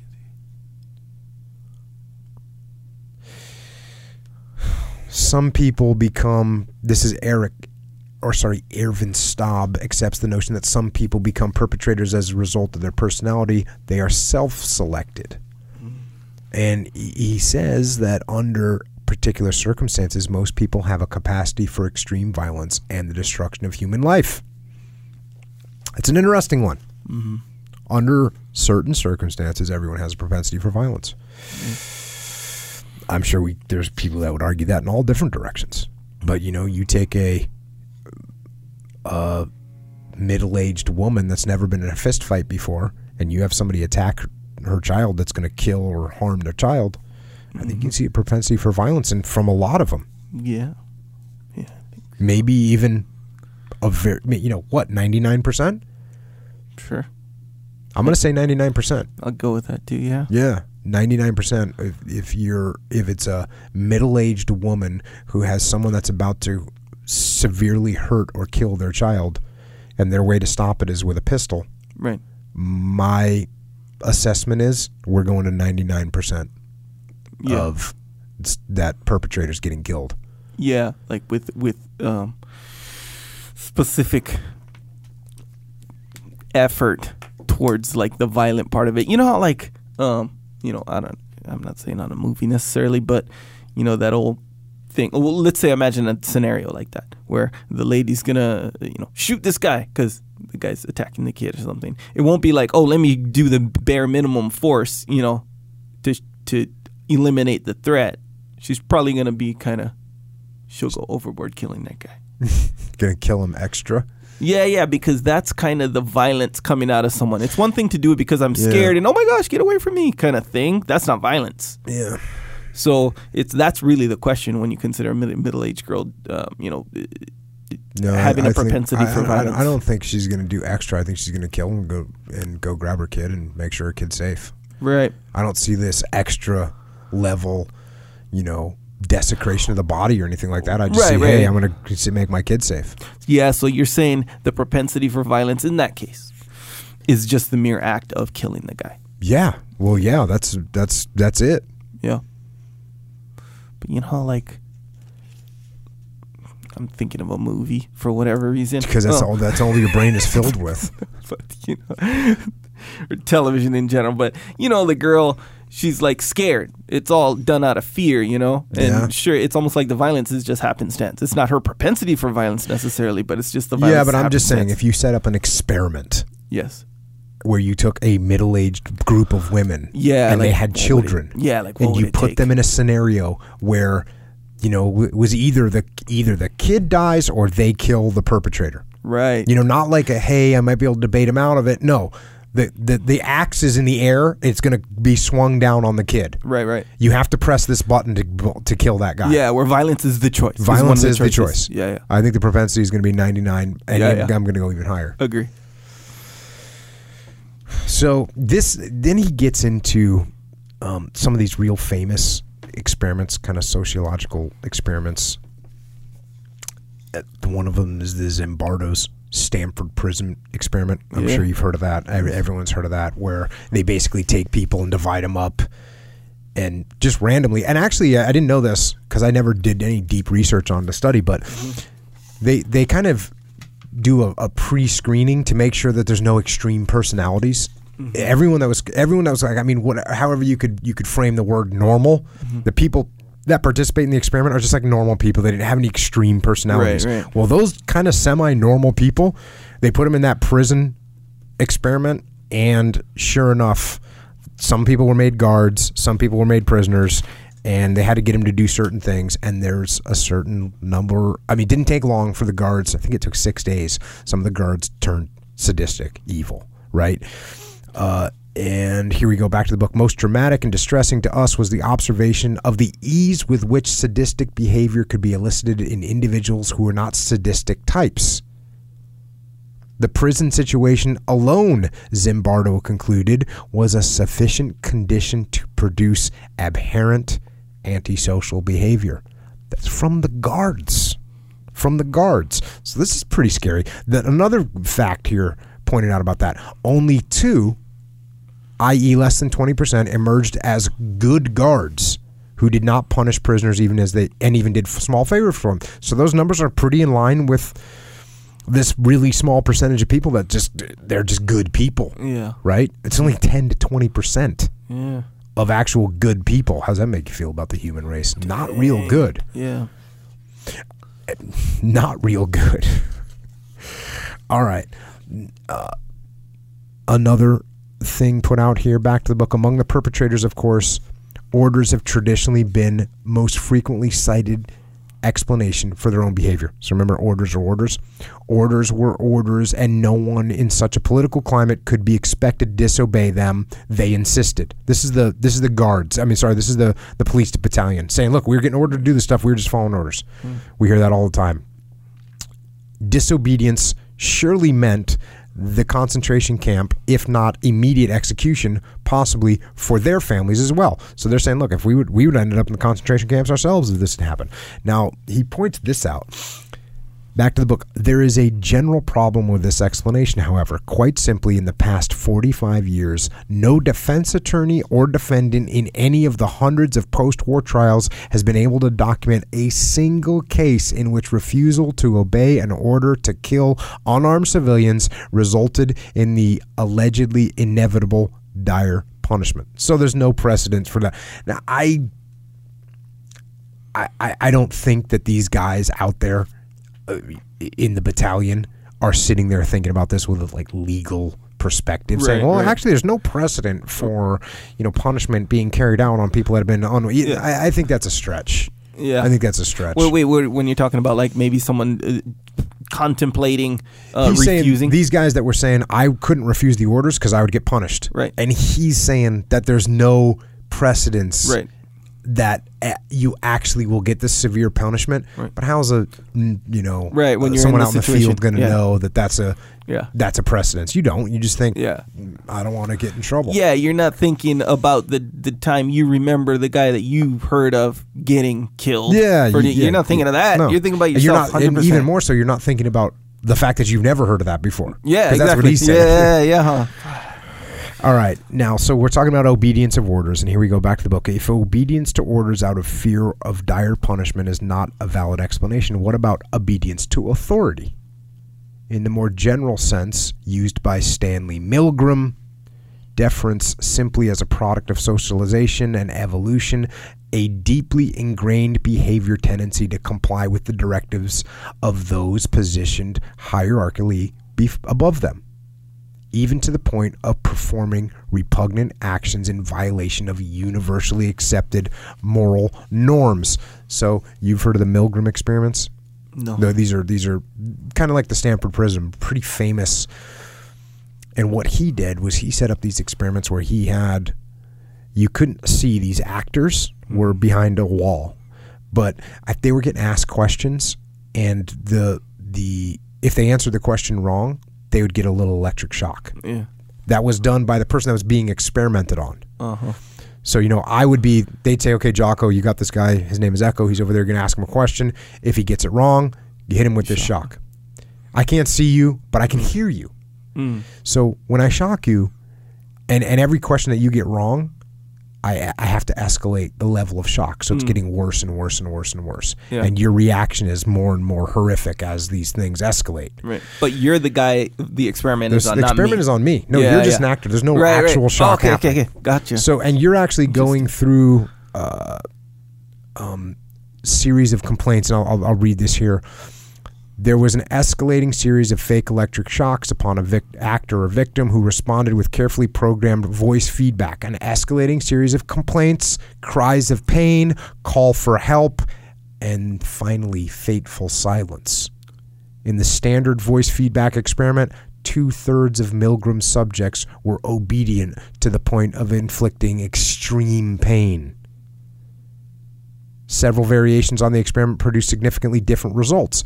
If the actor slash victim was shielded so that the subject could hear and see no response, obedience must, was much greater. So if I couldn't hear you and I just knew that I was shocking the hell out of you, mm-hmm. I was good with it. If the subject had both visual and voice feedback, compliance fell to the compliance to the extreme fell to 40%. So down from 66% to 40%. If the subject had had to touch the actor slash victim physically by forcing his hand onto an electric plate to deliver the shocks, obedience dropped to 30%. Now this is this is fascinating. If a non-authority figure gave orders, obedience was nil. So if some guy was like, "Hey, you know, hey, I'm Bill. I'm running the experiment. Um, hey, shock this guy." If the guy was no authority, they, they got no. They got no, none. No obedience. So that mm. shows you, and that's from a leadership perspective. That's very important to Yeah, understand. Dang. It's important to understand how much influence you have when you're in a leadership position. And I run into this all the time, and I ran into it in the SEAL teams when a guy doesn't recognize the the power of his rank. And he doesn't recognize that just by wearing his rank, when he says something, people are kind of like gonna do it. They're kind Yeah. of well, they want to do it. Right. So then, uh, going back to the book here, if the naive subject performed a subsidiary or accessory task but did not personally inflict the electric shocks, obedience was nearly total. So that goes down to the division of labor again. If it was just me saying, okay, I asked him a question, you have to shock him again, and some other guy was shocking you, I'd go straight to 100. straight to 100. Dang, bro. In contrast, if the subject or peer was part of an, or if the subject was part of an actor peer group that staged carefully planned refusal to continue to follow the directions of the authority figure, the vast majority of subjects, ninety percent, joined their peer group and desist and desisted as well. So that's the tipping point thing. Yeah. If there was other, so if it was if it was three of us that were conducting the experiment on you, and the other, t- and I was the the the naive guy that doesn't know what's going on. I'm the one that they were actually doing the experiment on. Mm-hmm. And there's two guys, two actors that are in the room with me, and they're going to be like, "Hey, man, we shouldn't be doing this." And the other guy goes, "Yeah, man, that looks like it's really hurting, but we should Yeah. stop this." Ninety percent of the time, I go, "Yeah, you guys are right." Yeah. psychology, group psychology. If the subject was given complete discretion as to the level of electric shock to administer, all but a few sadists consistently delivered a minimal shock. When not under direct surveillance of the scientist, many of the subjects cheated by giving lower shocks than prescribed, even though they were unable to confront authority and abandon the experiment. So they'd give lower shocks, but they wouldn't walk away from it. Right. They wouldn't just say, ah, I'm not going to do this. Yeah. It's weird. So everyone's re- really, you know what it is? We're all just on the edge, man. in a way. yeah. Like, and we kind of need each other in that way too. Well, you know? it's it's again. This is you know this is about leadership. It's amazing how influential or, or how influenceable people are. They're Yeah. so ready for influence. They're so ready to be told like, "Hey, man, we shouldn't be doing this." Yeah. it's the same thing we saw with the with the podcast on the My Lai massacre. All it took was one Yeah. officer saying, "Stop killing," and everyone, "Okay, stop killing." right. Everyone That's just I mean. they just need to get nudged in that direction. And by the way, they had already been nudged in the other direction, which is kill everyone. And they said, "Okay, cool, we'll kill everyone." Yeah, and that's what I mean by on the. I don't mean on the edge of like saying nothing. I mean on the fence. You Yeah, know on the they- fence. the- That's that- why leadership is so important because Yeah. you're walking around with people all over the world and, and whatever position you're in, regardless if it's in a work environment, if it's a, a social environment, if it's with your friend or your peer group, you have so much power over people just by being a leader and by using that influence to work people one way or the other. Yeah, it's crazy, man. Yeah, it is crazy. Going back to the book, to what were the vast majority of Trapp's men responding to when they did not step out? Was it the authority as represented by either Trapp or his superiors? Were they responding to Trapp not primarily as an authority figure, but as an individual, a popular and beloved officer who they assumed who they would not leave in the lurch. What about other factors? Milgram himself notes that far that people far more frequently invoke authority than conformity to explain their behavior. For only the former seems to absolve them of personal responsibility. And he quotes here subjects deny conformity and embrace obedience as the explanation of their actions. So people don't like to say, everyone else is doing it, so I Right. did it. People Yeah. don't like to say that because that, that, that means I'm responsible for it. People Yeah. don't like to take ownership of things. Mm-hmm. That's why we have a book called Extreme Ownership. People don't like to take ownership of things. Right? Yeah. Instead, they want to say, as soon as I blame something on my boss, and this is one of the you know big things in extreme ownership leading up the chain of command, mm. it's so easy to blame your boss Yeah. because how can I control my boss? I was following Bo- orders. I was following orders. Boss told me to do this. That's why we failed the mission. I was told to do this. I, he didn't give me the right gear. That's what we hear this all the time. Yep. And and and Milgram says it too. No one wants to say, "Hey, you know what? I decided I was just going to do what everyone else was doing. Yeah. that's my decision." Instead, they put that decision on the other guy, on the boss man. Yeah. yeah. Another exploration here. Back to the book. Direct proximity to the horror of killing significantly increased the number of men who would no longer comply. On the other hand, with the division of labor and removal of the killing process to the death camps, the men felt scarcely any responsibility at all for uh, for their actions. Same thing Milgram figured out. You know, if I got someone else that's pressing the button over there that's shocking you, I'm good with it. Yeah. Keep rolling. Now, one thing that Milgram kind of talks about is his the kind of indoctrination or what kind of what kind of ideological justification did he give to his people? It's, it's really just pre-existing in Milgram's experiments. These are just kind of normal people. So, what about with the Nazis? And what kind of indoctrination did they get? Brainwashed, right? we have talked about this a little bit already, but back to the book. All order police battalions were to be strengthened in character and ideology. One topic for the first week, they went through like a school and education, ideological education. One topic for the first week was race as the basis of our worldview, followed by the second week, maintaining the purity of blood. So there you go. These guys are being indoctrinated, but the reason that that argument doesn't really hold much weight is because of the the way the, who the people were. And back to the book, whatever the merits of such an argument, it clearly does not hold for the predominantly middle-aged men of Reserve Police, Battalion 101. They were they were educated and spent their formative years in the pre-1933 period. Many came from a social milieu that was relatively unreceptive to National Socialism. They were they knew perfectly well the moral norms of German society before the Nazis. So you can't really blame it on them being brainwashed. So here's how here's how uh, Browning wraps up this book. I'm going to close it out. The behavior of any human being is, of course, a very complex phenomenon, and the historian who attempts to explain it is indulging in a certain arrogance. When nearly 500 men are involved to undertake any general explanation of their collective behavior is even more hazardous. What then is one to conclude? Most of all, one comes away from the story of Reserve Police Battalion 101 with a great unease. This story of ordinary men is not the story of all men. The reserve policemen faced choices, and most of them committed terrible deeds. But those who killed cannot be absolved by the notion that anyone in the same situation would have done as they did, for even among them, some refused to kill and others stopped killing. Human responsibility is ultimately an individual matter. At the same time, however, the collective behavior of Reserve Police Battalion 101 has deeply disturbing implications. There are many societies afflicted by traditions of racism and caught in the siege mentality of war or threat of war. Everywhere society conditions people to respect and defer to authority, and indeed could scarcely function otherwise. Everywhere people seek career advancement. In every modern society, the complexity of life and the resulting bureaucratization and specialization attenuate the sense of personal responsibility of those implementing official policy.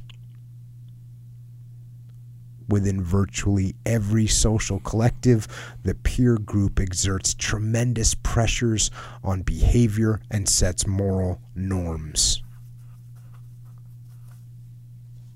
if the men of Reserve Police Battalion 101 could become killers under such circumstances, what group of men cannot?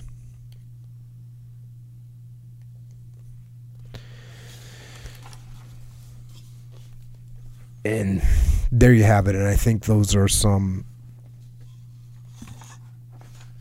extremely important warnings that are laid out there. I mean, obviously, the first one, we, we have to be aware of traditions of racism and the threat of war. And I think those are pretty obvious and stand out pretty clearly. Yeah. I think the other ones are a little bit trickier. Right? I think we got to watch out for the, the fact that we are conditioned to respect and defer to authority. I say to that, no. And and I actually, you know, I when I grew up, I was a rebellious kid, Sure. and I listened to rebellious music, and I was a rebellious kid.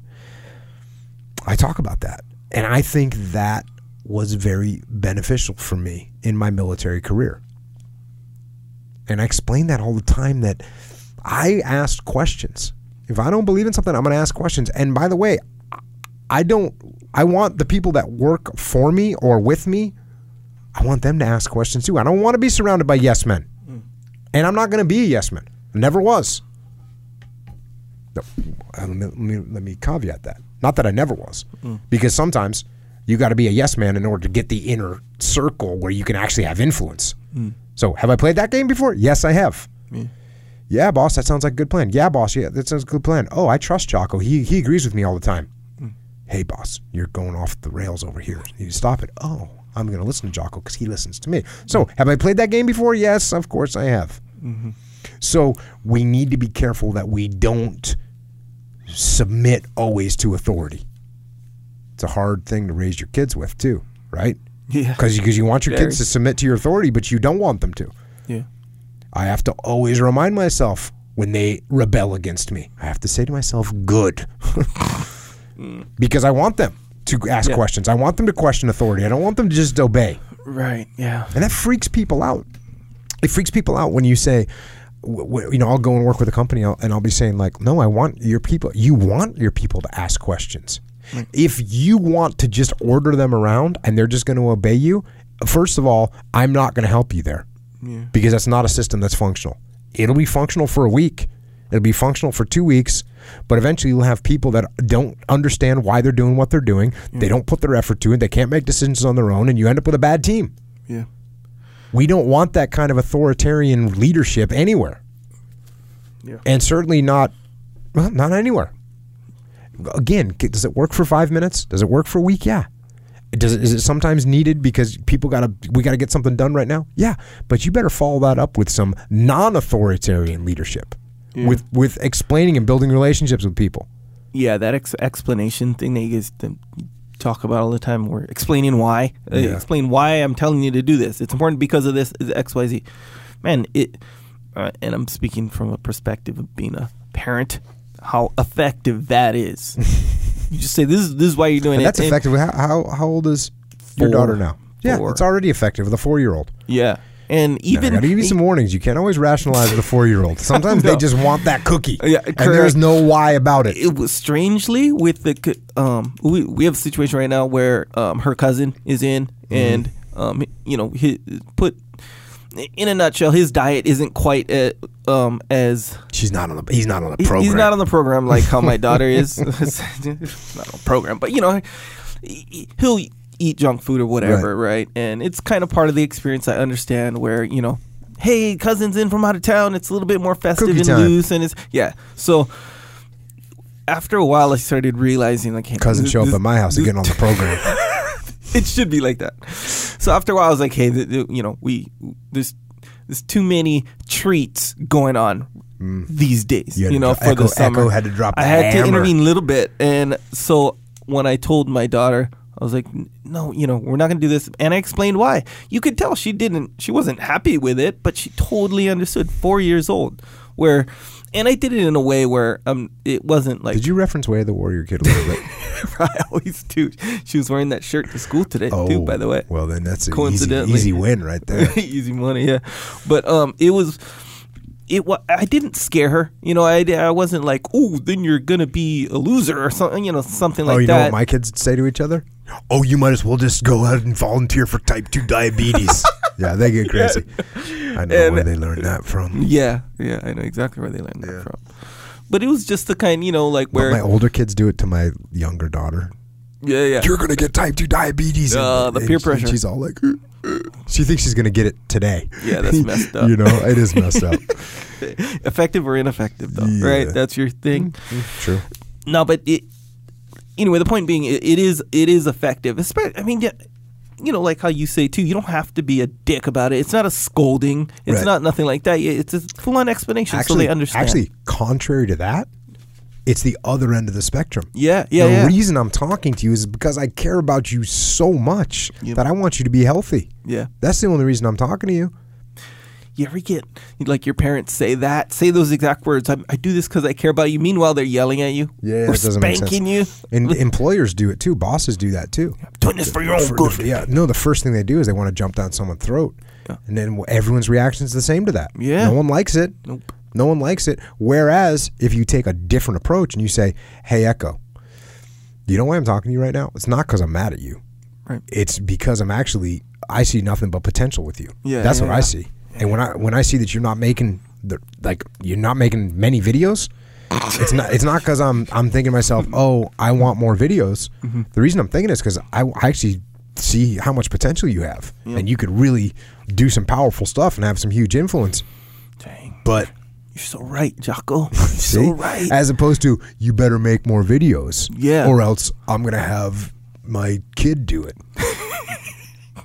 Were You'd you be like- lazy, bro? Yeah, exactly. No, then you'd be like, fine, every kid do. it. They won't be as good as mine. Yeah, you see we'll what I'm see. Yeah, yeah, yeah. Exactly. So that's not what we're. That's not the game we're playing here. Yeah. You know, I Yeah. do see a lot of potential in you, and I think you could make more videos. Oh, thank you so much. So you got to watch out for obeying authority. You got to question authority all the time, and you've. Then, then he talks about people seeking career advancement. That's another big one. Mm.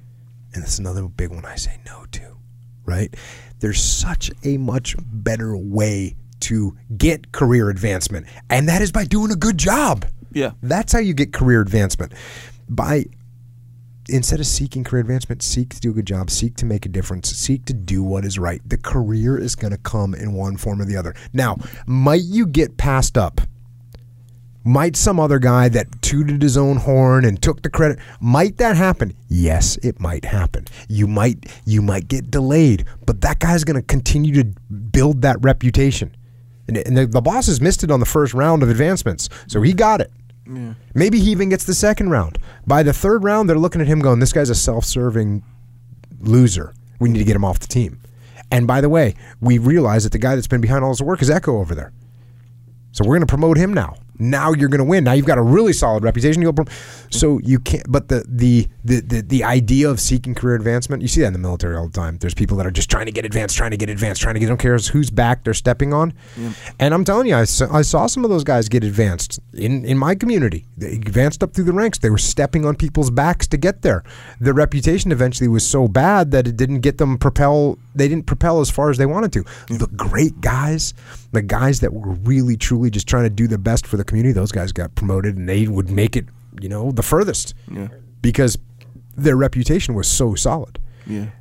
And everyone knew that these guys were doing the right things for the right reason, not so they could get promoted, but they ended up getting promoted. Yeah. Yeah. Promotion is more of like a like a eventuality. More yeah, it's than like a eventuality. yeah, it's just like jujitsu.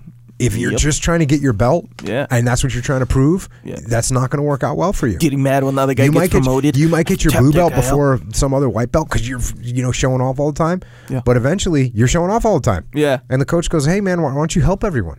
Yeah. Or the coach goes, "Hey, I see you. I see you're tapping a lot of people out that are the same level as you all the time, but you're not Yeah. going with anyone that's harder than you because you want to prove to me that you're tapping everyone out. You Wrong move." You know what you might see sometimes is you know how like you know when you come up through the jujitsu ranks, you t- you you just you just find a certain move move or Yeah, handful of moves, and you just those moves you get Yeah. better at I- them quicker I- I'm than still others. there. Yeah, I think we all kind of are in one way or another.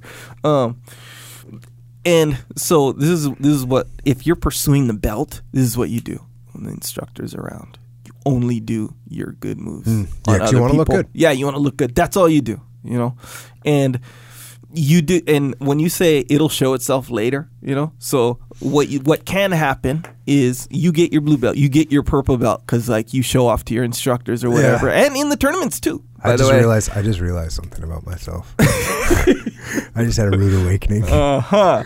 But what what'll happen is later on, you ever get okay? So this might be it might have been a long time for you, but maybe not. So okay, so I'm taking, I'm training with, uh, in. Or, uh, I'm sorry, I went to class. Jeff Glover's teaching the class, and Jeff Glover's like, "Hey, let's do this," and he does some crazy kind of advanced move. Yep. But it takes like if you're an advanced person, you know how to you know how to move your body Yeah. in jujitsu, kind of in an advanced way. You can do the move, even though you've never done the move before. You know that kind of move. So it was that kind of move. It was one where you got to like go between the guy's legs, lift up and into the like, heel hook or whatever leg lock Mm-hmm. Yeah. you choose. So I don't do that move at all, Mm-hmm. and I've been training. I've been in this game for a long time. So I go and I do it, and not. I don't want to say I was surprised, but like I could do it. I could totally. And but Jeff was like, "Whoa!" Kind of like, "Dang," because I'm a bigger guy too, you know.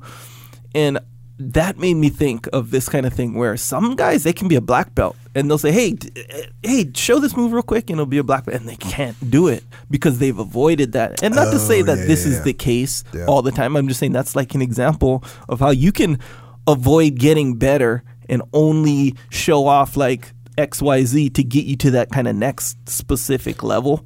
Yeah, I Like don't blue know. belt or whatever? This is a similar thing, maybe, but I realized when you were talking about this, what I'll do Mm-hmm. is both with Dean and with Jeff.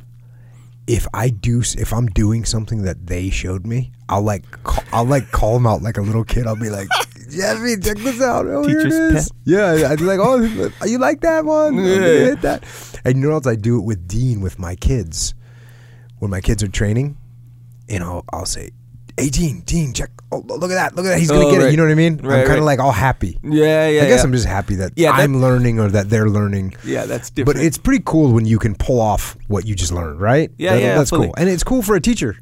I was I'm stoked when somebody does something Oh, that. I showed them. big time. So I guess the difference is, if in fact this is even the difference, um, is why did you do that? It, Yeah, it's not the- to get your kid promoted. Yeah, you no, know, and it's not to- even to get me promoted because I can't get. Yeah, you kind promoted of can't get promoted right now. Yeah. So I guess I guess it's sort of like maybe maybe maybe the the negative aspect would be like I'm looking for some credit for Yeah, pulling off the move, the little guy move or the different move or whatever. Yeah, yeah. No, I don't think it's I think it's pretty bad. I like I think it. it's pretty I think it's. I think I'm pretty lame for that. um, yeah, so watch out for that. Watch out for the career advancement. Don't let that be the focus of your life, man. It's gonna, it's not going to make you. It's not going to get you what you want. Now, again, are there instances where you play the game so that you can move up, so that you can have more control? Yes, I did that. Hey, look, I I went from enlisted to officer. Mm. That's the ultimate. In hey, I'm going to play the game. I'm going to get more. I want to. I want to be in charge of more stuff. So how am I going Right. to do that? I'm going to be. I'm going to skip all these ranks. I'm going to become an officer. I did that. Yeah. I played that game. I was about my career, but I was about my career so I could make, you know, 15 guys in a SEAL platoon happy Yeah. because I was happy when I had a good leader in my SEAL platoon. Um, the other one he talks about here is this bureaucratization and specialization, attenuating the sense of personal responsibility. This is another thing that we have to be careful of. Just because you're part of a system doesn't mean you should just, you know, blame the system when something goes wrong. It's, you know, if you're working somewhere and something isn't going, hey, that's the way we do it. Hey, that's the way the system works. Hey, we can't change that. N- I never accepted that as an answer. Mm. And I'll tell you what, the when you come up against that, you can't. The way you fight it when you come up against it is you build a relationship, Yeah. right? So, any you, you ever you ever have a you're trying to deal with some customer service or something, hmm. and you're getting the sorry we can't help you, Yeah. and you go down to the store and you're like, hey, what's going on? Hey, Bill. Hey, I'm Jocko, man. I called you earlier. I just, I got to get this thing resolved. Here's what's going on. Yeah. You, you, don't, you don't go down there and say, you need to take care of this. No, you say, hey, Bill, what's going on? Hey, I'm Jocko. Yeah, man, I really like the piece of gear, but man, it worked good. There was a couple issues I had with him. I'm trying to get them resolved because you know my daughter's birthday's in two weeks, and I need. You know what I mean? Yeah. You form a relationship with them. Yeah, yeah, yeah. Let's get the bureaucratic. Don't let them stay in their big bureaucratic system. Yeah. We don't want to let that happen because then the, then the bureaucratic machine then then they're not they're not the ones that are offending you. It's the machine. They can't control the machine. It's not their machine. They're just part of the machine. Bro, you wanna you wanna where this concept fundamentally is the same as this. You know when you're in traffic, you know, and you're trying to get over kind of. Oh yeah, yeah, yeah, yeah, yeah. and you want to get in the lane, but you know, from the other guy's perspective or the other car's perspective, hey, this car is trying to cut me off. This car, Mm. and this car's gonna get in my way, right? But you get your whoever you're riding with. All you got to get them roll down the window, make eye contact with the person, and be like, "Hey, just wave at them or something." Look, I'm a person. You're a person. Yeah. We're not standing in line. We're not standing in line. We're just we're all Yeah. going the same spot. That's what you feel. Yeah, we're not You just give them that that hint of a personal element. Oh, I'll let you right in. They'll wave you in. You wave Yeah. back. You guys are friends. That and before keep in mind, two seconds before that, you were pissed. Yeah. You're like, this guy's about to get in front of me, and there's no reason to be mad at- about that. By the way, it's not like you're standing in line somewhere. to get there. Yeah, He's got to be somewhere too. You're not going in the only same direction. in the rush, yeah. But you got to put it on your deal. Same thing. Step out of the machine, man. Yeah. The machine of trust. Step out. Hey, I'm a person. You're a person. Yes, You know? make the personal relationships up Yeah. and down the chain of command throughout your company. Don't let the don't let the finance department, Yeah. right? Yeah, the department, the Yeah, policies, the finance department shut us down on this thing. Yeah, Well, give me the name. Who did that? I'm gonna walk down there and see him. yeah, yeah. See what up. The marketing department won't give us any more. Okay, cool. Let's find out who that is. No, Yeah. It's not a bureaucratic. It's not a marketing department. No, it's that's Bill. a machine. No, it's Bill. Bill. Bill's in there. 100%. And when you when Bill knows what you're trying to do, and knows that you are trying to make something happen, you make that connection. Now Mm. Yeah. we're good to go. Yeah. Bill's going to take care of you. Hell yeah. No reason to freak out.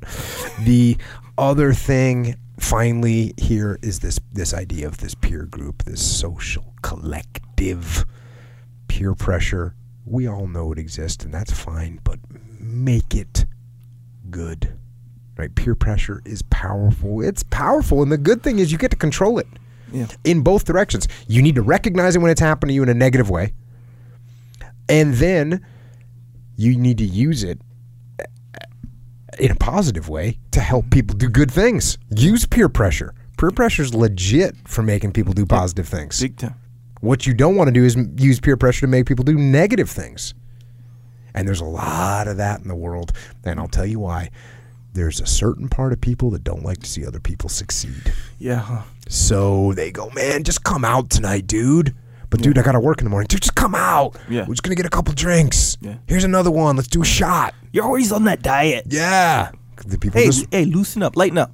yeah, they want to see. No. They, there's a there's a certain part of people that want to see everyone else fail. Yeah. And if you're you've got to pay attention to that in yourself. Yes. You got to pay attention to that in your own self, because if you don't, you won't realize it. Yeah. Huh. But you actually, I, I've seen people give other people bad advice because they're dang. jealous. They're jealous. Rough, certain programs. I seen a gut friend of mine was going for a pr- certain program in the military, Yeah.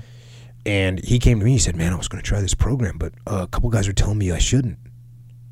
And I said, "Bro, that is the dumbest thing I've ever heard. They are jealous. They, they are jealous. They don't want you to do this program because it's going to make you more successful. Go do the program." Huh. And he said, "Okay," and he did it. Jocko peer pressure. Yeah, that's I want to give peer pressure of goodness, Yeah, not of it's true. badness. And and the thing is, I mean, I guess you could look at peer pressure in a way is it's leadership. Whether you're standing up to it Mm-hmm. Or whether you're spreading the positive peer pressure, that's leadership. And that's what we're here to do, man. Yeah. We're here to do. We're here to lead. And when you use that in a positive way, you can prevent this kind of these kind of sick, sadistic, horrible, horrific events like this, like we read about today, from happening. I mean, it's just it's it's crazy that this that this occurred, Yeah. and it's crazy that it you know even even throughout the book and it it's just referring to the Jews, right? It's just referring to the Jews. The Jews, the Jews lined up, the Jews laid down, the Jews got uh, got shot in the back of the neck. The Jews, the Jews, the Jews. let's remember that every single one of those Jews was a name, was a person, Right. was Bill, was you know we, we do the same thing. We're putting them in in a sort of big chunk of machinery Yeah. that they're just they're part of the product of what's happening over here, and yeah, don't do it on either side. Yeah. Or Don't let it happen on either side. Don't let it happen in traffic. Don't let it happen in your life. Yeah. Don't do it. That's what leadership is about. It really is. And leadership, the thing about leadership is, leadership is happening at all times. We, we, the minute you are interacting with another person, leadership is taking place. You're either being led, which is fine, or you're leading, which is fine. Mm. As long as you're going in the right direction. Mm. But if you constantly think, and you're leading yourself, by the way, of course, you're leading yourself. You're constantly leading yourself. But the minute you meet with someone else, you, there's a leadership situation happening. You're either leading that person or you're being led. And that's okay. It's okay to be led as long as you're being led in the right direction. If you start seeing yourself being led in the wrong direction and you go with it, you're at fault. Yeah. You're at fault. You can't blame that person. You went along with it. You're culpable for your actions. So again, I know it's a brutal, uh, brutal topic to cover, and I'm sure we'll be back at it again at some point. But let's not let's not forget that these that this happened, and that if we're not careful, it can happen again. Yeah. And you get little things like in way lower levels where, yeah, that stuff happens all the time. You know, like little riots break out, you know, Yeah. normal people destroying cars because that's kind of what everyone's doing, you know. Until one guy's like, hey, stop, we got to stop. Like, okay, we stop. Yeah. the peer pressure thing that's why people you get a workout buddy you know or or you you you join that's why crossfit in a big way is like really it's a good group Yeah, thing because everyone's thing, like hell yeah cr-" you know like they cheer you on. You can't in a way you look forward to just linking up with the group and the group's talking about like you know doing good stuff and yeah, well, working out. And and you're right. And as a matter of fact, there's a whole new phenomenon in the fitness world, which is basically all stems from CrossFit, and they call it just group exercise, right? Yeah. Hey, we got group exercise Yeah, group classes. X. Yeah, group exercise classes because hey, I want to work out with other people. I want to have you know Echo call me up and be like, hey, you gonna make it to class tonight? Yeah. I'm kind of feeling lazy. Come on, bro. yeah yeah i'm Come on." going Yeah. Uh, oh, okay. I don't want to be weak. yeah yeah You know, you're pressuring me to be strong. That's good. yep true story So use that in a positive way. Yeah, yeah. You ever you ever been? Well, you probably. Well, yeah, you probably have. Come on, we can be honest here. You you know the kind where you're like, okay, I'm gonna link up with whoever to go train or to go work out or whatever, mm-hmm. and you're like, dang, I don't really. When the time comes, you're like, dang, I don't really feel like it. I, in the back of my mind, I hope that they call and cancel. I hope. And then they call, they don't cancel. They call to confirm mm-hmm. and you go. You didn't want to go, you go. At the end of the workout, you're like, "Dang, I almost didn't. I almost didn't make Yeah. it today. Good thing, you know. That's common, man. That happens It to me all the is, time. and I'll tell you, people ask me about this a lot. You got to recognize, you got to start to memorize that good feeling that comes after a good workout, yeah, so that you don't have to force yourself through it in anticipation. such a good way to put good. it. Yeah. So to memorize the feeling. Memorize the feeling of like, uh, I memorize two feelings. One is I memorize how good it feels when you're done, Yeah. and two, I memorize how bad it feels when you're weak and you don't, yeah. and you say no. yeah, So that that's a horrible. I hate that feeling. I hate that feeling of like I didn't do it. yeah. It makes me feel like junk. junk. Straight up. Joe. I was just on the road and it was like don't do it. I just feel like, man, I squeezed in a couple workouts at night, pretty weak workouts, but just to get them done. You know what I mean? Yeah. Just to move. Yeah, yeah. The worst thing you can do is be sedentary. And I was moving during the day because we were in the water and whatnot. Yeah, yeah. It's a little bit different. Yeah, but you got to get them done. Yeah. So memorize the feelings. There's nothing worse than the feeling of I slept in. well, Well, I guess there are worse feelings. For you, that's probably uh, the wrong statement. I don't like the feeling of I slept in and now I'm behind the power curve. Yeah, yeah. That's I don't the feeling. like that feeling yeah. at all. Yeah, like you missed- memorize that feeling. Yeah. and then run from it. Speaking of memorized, are you going to go over everything that everyone has memorized you saying at this point when you talk about how they can support the podcast? sure. Wait. Actually, I'm gonna go in, in, in yeah, I'm gonna go in at a different angle.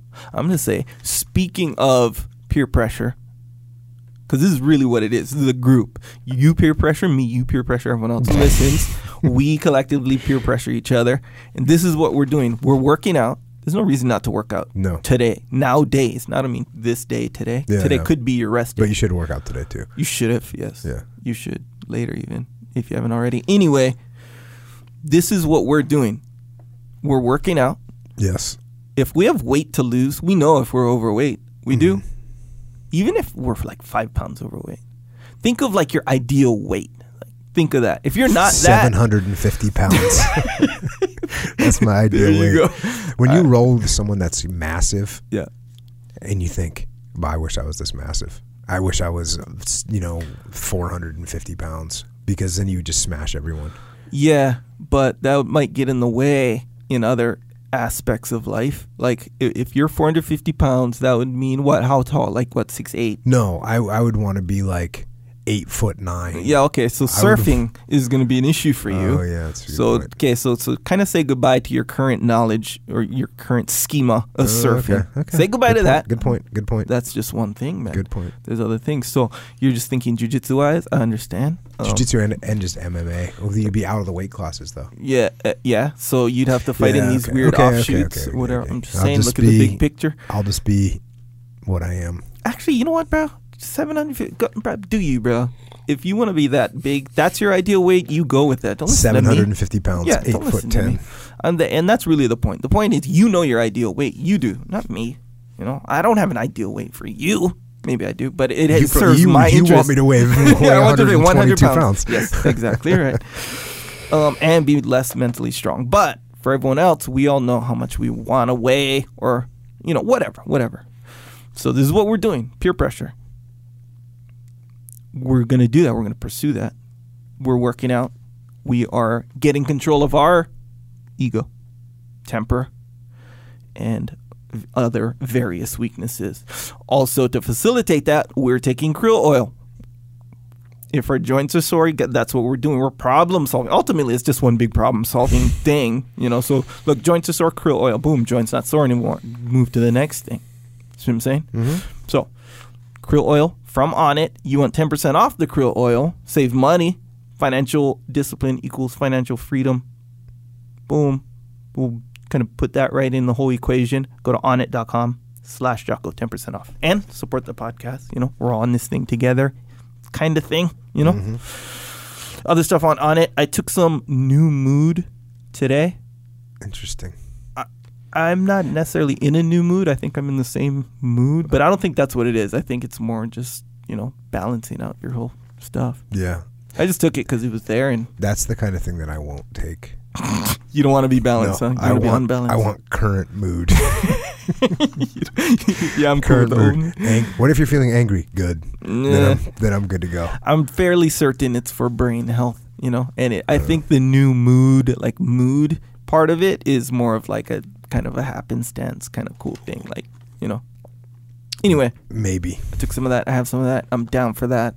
There's a, bunch of other stuff, performance stuff, you know. So if you're like, hey, I'm getting after it, I want performance supplementation. That's what we're doing too. We're doing all this stuff as a group. So is Jocko, our current leader.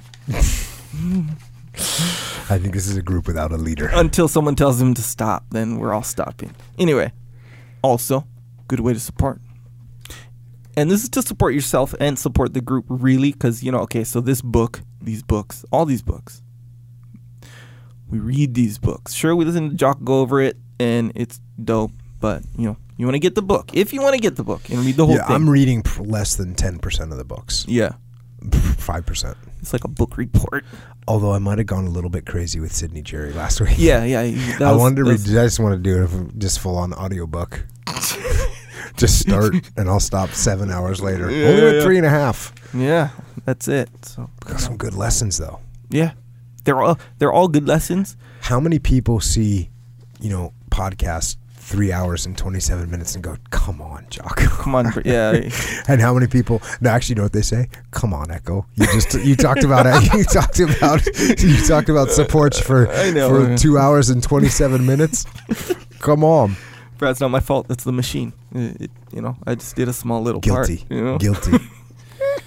anyway, if you want the books or one or whatever, uh, our website, jockopodcast.com, there's a section, a page, if you will. Menu on the top says books from podcast. Boom, click on that. Click through there, take you to Amazon, purchase the book. That's a good way to support. And you get the book. Boom. Um, also, yeah, if you're going to do any other shopping on there, hey, feel free. That's a good way to support in a solid way. And that's what we're all doing. Straight up. See, so now you're throwing this real heavy peer pressure on everyone. Yeah, but it, this is good peer pressure. You said good Oh, peer pressure okay, is okay. good. Well, that is good because we're not. You just you're just helping the Yeah. podcast. It doesn't cost you anything. Exactly right. Boom. And that's what we're doing. Does it- also, what we're doing is subscribing. What were you going to say? I was gonna say, continue talking. All right, there you go. I will. And so, subscribe to the podcast. That's what we're all doing. I'm subscribed to the podcast that I'm on. You know, Yeah, well, obviously. so we're all going to do it. Um, subscribe to the podcast if you haven't already. Also on YouTube, subscribe to that one. That's a good one. That's where you make all those videos. All the videos. You told me you're doing three videos a week Yeah, now. man. That's so far Yeah, I've not th- seen Nah, three. a Is this in the future? podcast video, video format. That You're counts. counting? Yes, Oh, I'm counting. It counts. It counts. so you're doing one podcast video and, and, one and then two excerpts. two excerpts. minimum is what I'm saying. Okay. That's kind of the So we should have a lot of excerpts up there. yeah, they're- and they and they grow every week. Um, you know, so the and the benefit to those. By the way, you, don't need know- to make your excerpts shorter why? because they're too long. A 12 minute excerpt's not even an expert excerpt. Mm, that's just another podcast. That's the same. That goes back to the same problem. It's a, it's essentially an you know what you need to do? Edit them. Yeah, yeah. Get the meat. Dang, that's a good. Yeah, that's good amazing, isn't it? Should just be like, boom. Someone should be able to listen to it in 30 seconds and be like, oh, I got the got the deal here. Yeah. So okay. So The problem is with you is you enjoy the you enjoy the arc of the conversation. yeah. See, If people want to hear the arc of the conversation, they just listen to the whole podcast. maybe I've been hanging around with you too long because last week the way you were fucking, you couldn't edit out just that whole you know forty five minutes of whatever. Same thing. You get into it. yeah. So part of that is a joke, but But- part of it is a series. So you get, you know how like okay, I'm I'm lis- I'm listening to your whole little segment, and I'm gonna cut it right. I'm gonna be like, okay, I'm gonna cut it right here, and then your little follow up comment is cool, and then maybe I say something which is like, eh, whatever, I can cut myself out easily. But then your follow up to me is kind of cool. I'm like, hey, that's important too. I should leave that part. And so it, it just turns into this thing. Next 12 thing, minutes. 12 minute excerpts. Sometimes, whatever. That only happens Those are time. Jocko chicken McHalf chicken nuggets. Jocko Anyway. McChicken breasts with thigh and leg.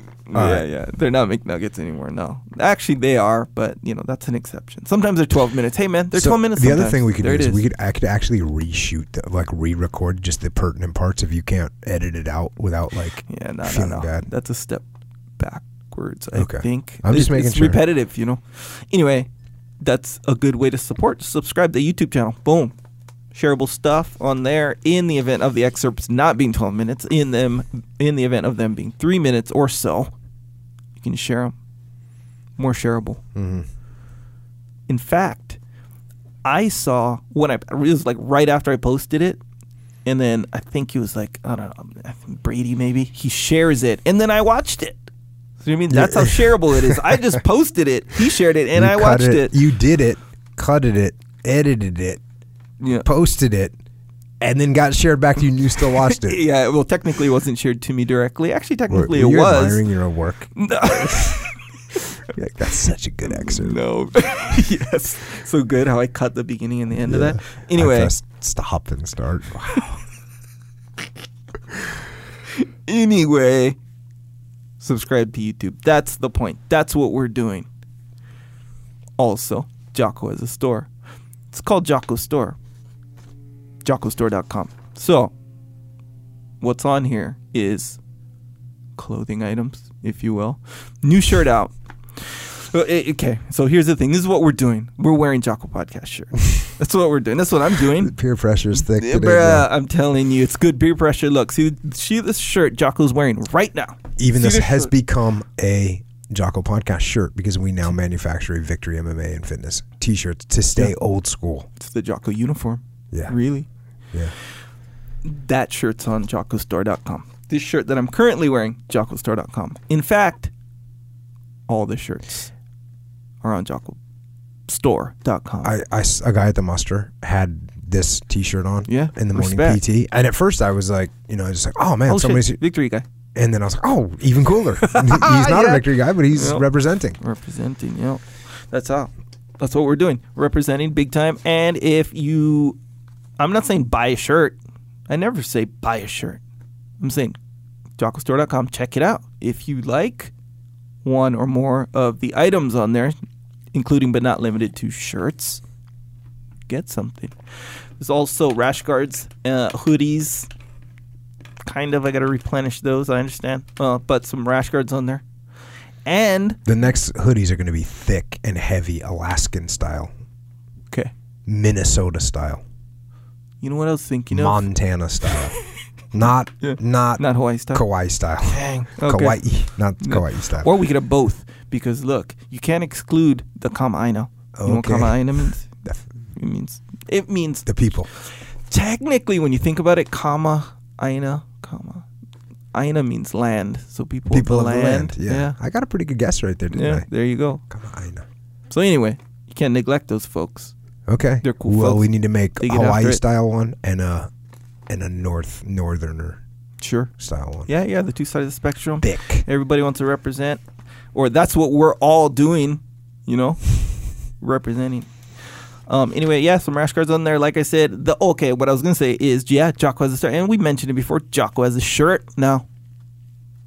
Well, technically, he designed a shirt. Mhm. Varying levels of acceptance on my end. Yeah, it's the Echo shirt. Some people call it the Dang shirt, but Yeah. it's the Echo shirt. There's some layers there. You might be able to figure them out. Technically, there's more layers on this shirt than any other shirt. This really, might be the most layered shirt. Oh, Yeah. uh, and the fact that I made it is a layer in its own right. it is, I think. Uh, um, but well, I, my evaluation is it's interesting. It was actually impressive. The design is impressive, like the layers and stuff. Anyway, designed exclusively by Jocko. So now I'm a fashion designer yes, too. correct. Artist, fashion designer. Yep. Who would have thunk? I'm neither. Technically, you're both. No, I'm not. Technically. I'm not either. Anyway, that one's on there right now, right this very moment.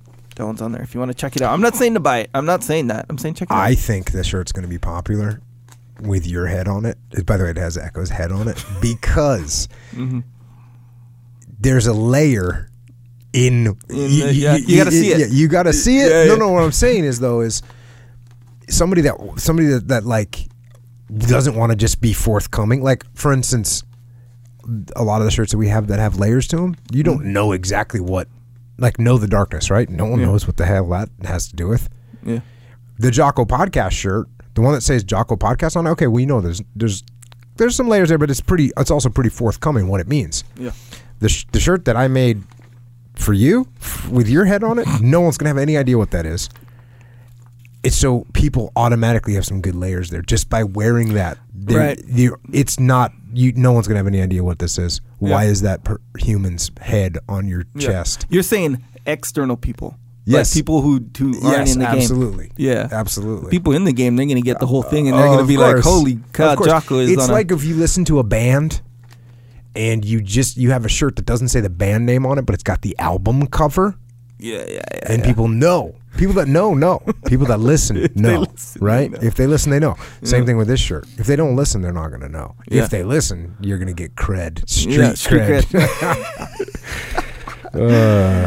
Uh, right. But yeah, that's a good one. Anyway, jockostore.com. That's a good one. That's what we're doing. Also, what we're doing straight up is in the in the moments of weakness that we may or may not have. Some of us have them more than others, but what we do is we turn to psychological warfare. If you don't know what that is, this is what it is. Psychological warfare is an album with tracks. With tracks. dig it. And these tracks, what they do is they give you a spot with any weakness or weak moments you have. So, if you're waking up early every single day and that one day comes or whatever that you're like dang that alarm so, or that my bed is extra comfy, I'm you know, maybe I'll sleep in. You don't want to have slept in, but that's how you feel at that moment, that moment of weakness. Play one of the tracks. Wake up and get after it. I don't use that particular track. I use the workout one, so it's different. But it'll help you through. It'll give you that spot. Just like when you're, and I said this before, and this makes perfect sense. This is what we're doing. Hey, when we jump onto the bench and we take on lofty challenges on the bench press, we're going to grab a guy to spot us. Not to say he's going to touch the bar, not to say any of that, but we we have a lofty challenge. So we got the the, the spot to ensure our success. So to me, if you're not doing anything, if you're not pursuing anything, then this isn't for you. You just got to get up and whatever at whatever time you get up and go to wherever you do whatever you do, come home, do your thing, which is cool. That's not what we're doing though. So I say, while we do our big things, we're gonna get our spot. It's called psychological warfare. I'm not saying to use it. I'm saying, but if you need it, you got it to ensure your success. It's okay. That's good. Thank you. Appreciate that one. Yeah, I'm That was- done. Yeah, thanks. uh, hey, also, uh, you can get Jocko White tea on Amazon. Get some if you want some. Also, originmaine.com. If you're getting into jiu-jitsu or if you're into jiu-jitsu already and you need a gi or a rash guard, I recommend you go to originmaine.com. It's uh, my brother Pete Roberts up there in Maine where they make everything, which is awesome. They weave the fabric, sew it, stitch it, embroider it, send it out. Gis, rash guards, shorts, made in America. And and yes, we are getting in league with Origin Maine. So there's a little bit of a perfect storm kind of brewing. Got somebody that makes something in America, something that I like In your neck of the woods too, by the way. in my neck of the woods. So we're getting on the warpath with Origin Maine, and we're gonna get after it. So check them out. Then Way the Warrior Kid. Make a kid's life better. Get him or her this book so they can get better, faster, stronger. And before you give it to them, little advice read it yourself. Uncle Jake has something for all of us. That's for sure. Also, Discipline Equals Freedom Field Manual. I brought like a rough copy. I forget what they, there's some name that they call this. Rough I've published, this will be my third book I published. I still don't understand the publishing. Like they have certain words and stuff. They use terms. Sure. And they'll say, We're gonna do this, blah blah blah. And I say, what, what does that mean? but this is the book. This is a, the book inside the cover. So a couple things. Does this have a flashy cover that's going to attract you know people to buy it? No, it doesn't. It's got an all black cover, flat. That's what it's got. Yep. Is it got some, you know, some interesting fluff in there for you to feel good about yourself? No, that stuff's not in there either. Does it have these incredible life hacks that are going to teach you how to rise and fulfill your dreams through simple things that you can do? No, those aren't in there either. Mm. It's called the Discipline Equals Freedom Field Manual. It's about discipline, and if you follow it, you're going to find freedom. Pretty simple. There you go. If you're on YouTube, there's the book right there. Oh, what does it look like? Hard to see against the black background because it's black. Yeah, yeah. It's not so you can see the cover. That's not what the book's for. No, no. Although the cover does kind of, it. You can see it. yeah, It's actually Uh, pretty so that's dope, to be honest. that's that. You can order that comes out October seventeenth. The assumption is you might want to order it now so you get a copy when it first comes out. Otherwise, people will have discipline before you, and that's not going to work out good for you. Uh, extreme ownership, of course, you have it. By the way, you have it. That's good, but get it for your team because that'll make your life easier. If you want to do that, we also have Echelon Front Consulting, me, Leif Babin, JP Dinnell, Dave Burke. Get your team aligned so your leadership can crush your enemies. And by the way, don't try and book us through a speaker's agent if you know what that is. If you know what that is, don't do it. Don't look online and find our literary agent and try and book. Don't do that. We have a company. It's called Echelon Front. Book through the company. Info at echelonfront.com. Email that. That's how you get us to come and work with your company. The muster. We just got done with one. The next one is September 14th and 15th in San Diego. It is going to sell out. This is factual. It is going to sell out. It is factual. It is going to sell out because all three of the first ones have sold out. This one's going to sell out too. Register, go to extremeownership.com if you want to come to it. If you don't want to come, stay at home. That's fine too. Cool. Whatever. Also, if you train jujitsu or if you don't train and you want to start training, speaking of Origin, Maine, we're doing the Origin Immersion Jiu-Jitsu camp up in Maine. Echo and I are going to be there training and cruising super hard. Uh, the we'll be there the the last day of the first session and the and the first day of the second session. The sessions are August 20 through 23rd for the first session and 24th through the 27th for the second session. Come on up. We're going to be there if you want to train some jujitsu. It's going to be a good time. And what I like about it is at the muster, the muster is a tight schedule from four o'clock in the morning until nine o'clock at night, ten o'clock at night. We're we're moving. Mm-hmm. This thing, we're gonna do what? Five hours, six hours of jujitsu a day, Sure. and then the rest of the time, what are we gonna do with the other eighteen hours a day? Yeah. You You know? saying total, right? Yeah. Yeah, yeah, yeah. I'm saying two It- hours in the morning, yeah, two yeah, hours yeah. at lunch, two hours in the afternoon. I mean, maybe not training the whole time, but Right, but learning ju- new moves. jujitsu, yeah, yes, doing exactly. jujitsu, showing like, hey, can you go over this with me? Hey, I got a question for you. Hey, Echo, can you teach me that mount escape that you got? Like whatever, you know, those things. We're gonna do. We're gonna do that. Yeah. But so that's six hours, and then we sleep for four hours. So that's ten hours. That's fourteen hours. This is fourteen hours. Going to be just walking around in circles, going BTF, BTF. No, that's what we're going to do. Is we're going to hang out.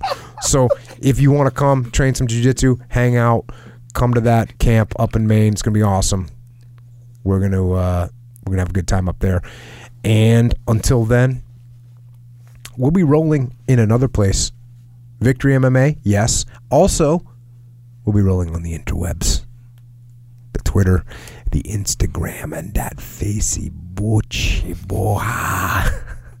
Echo is at Echo Charles, and I am at Jocko Willink. And finally, thanks to everyone for listening to this podcast, which is brought to you by our military, who are out there holding the line against evil worldwide. It's also brought to you by police, law enforcement, firefighters, paramedics, and other first responders who make this country safe here on the home front so we can enjoy life, liberty, and the pursuit of happiness. Thanks to all of you in uniform for what you do, and the rest of you that are out there leading leading wherever you are and whatever you do, leading yourself and the people around you in the right direction. Forward toward the goal, toward the light, toward a better place, setting the example and getting after it. So until next time, this is Echo and Jocko. Out.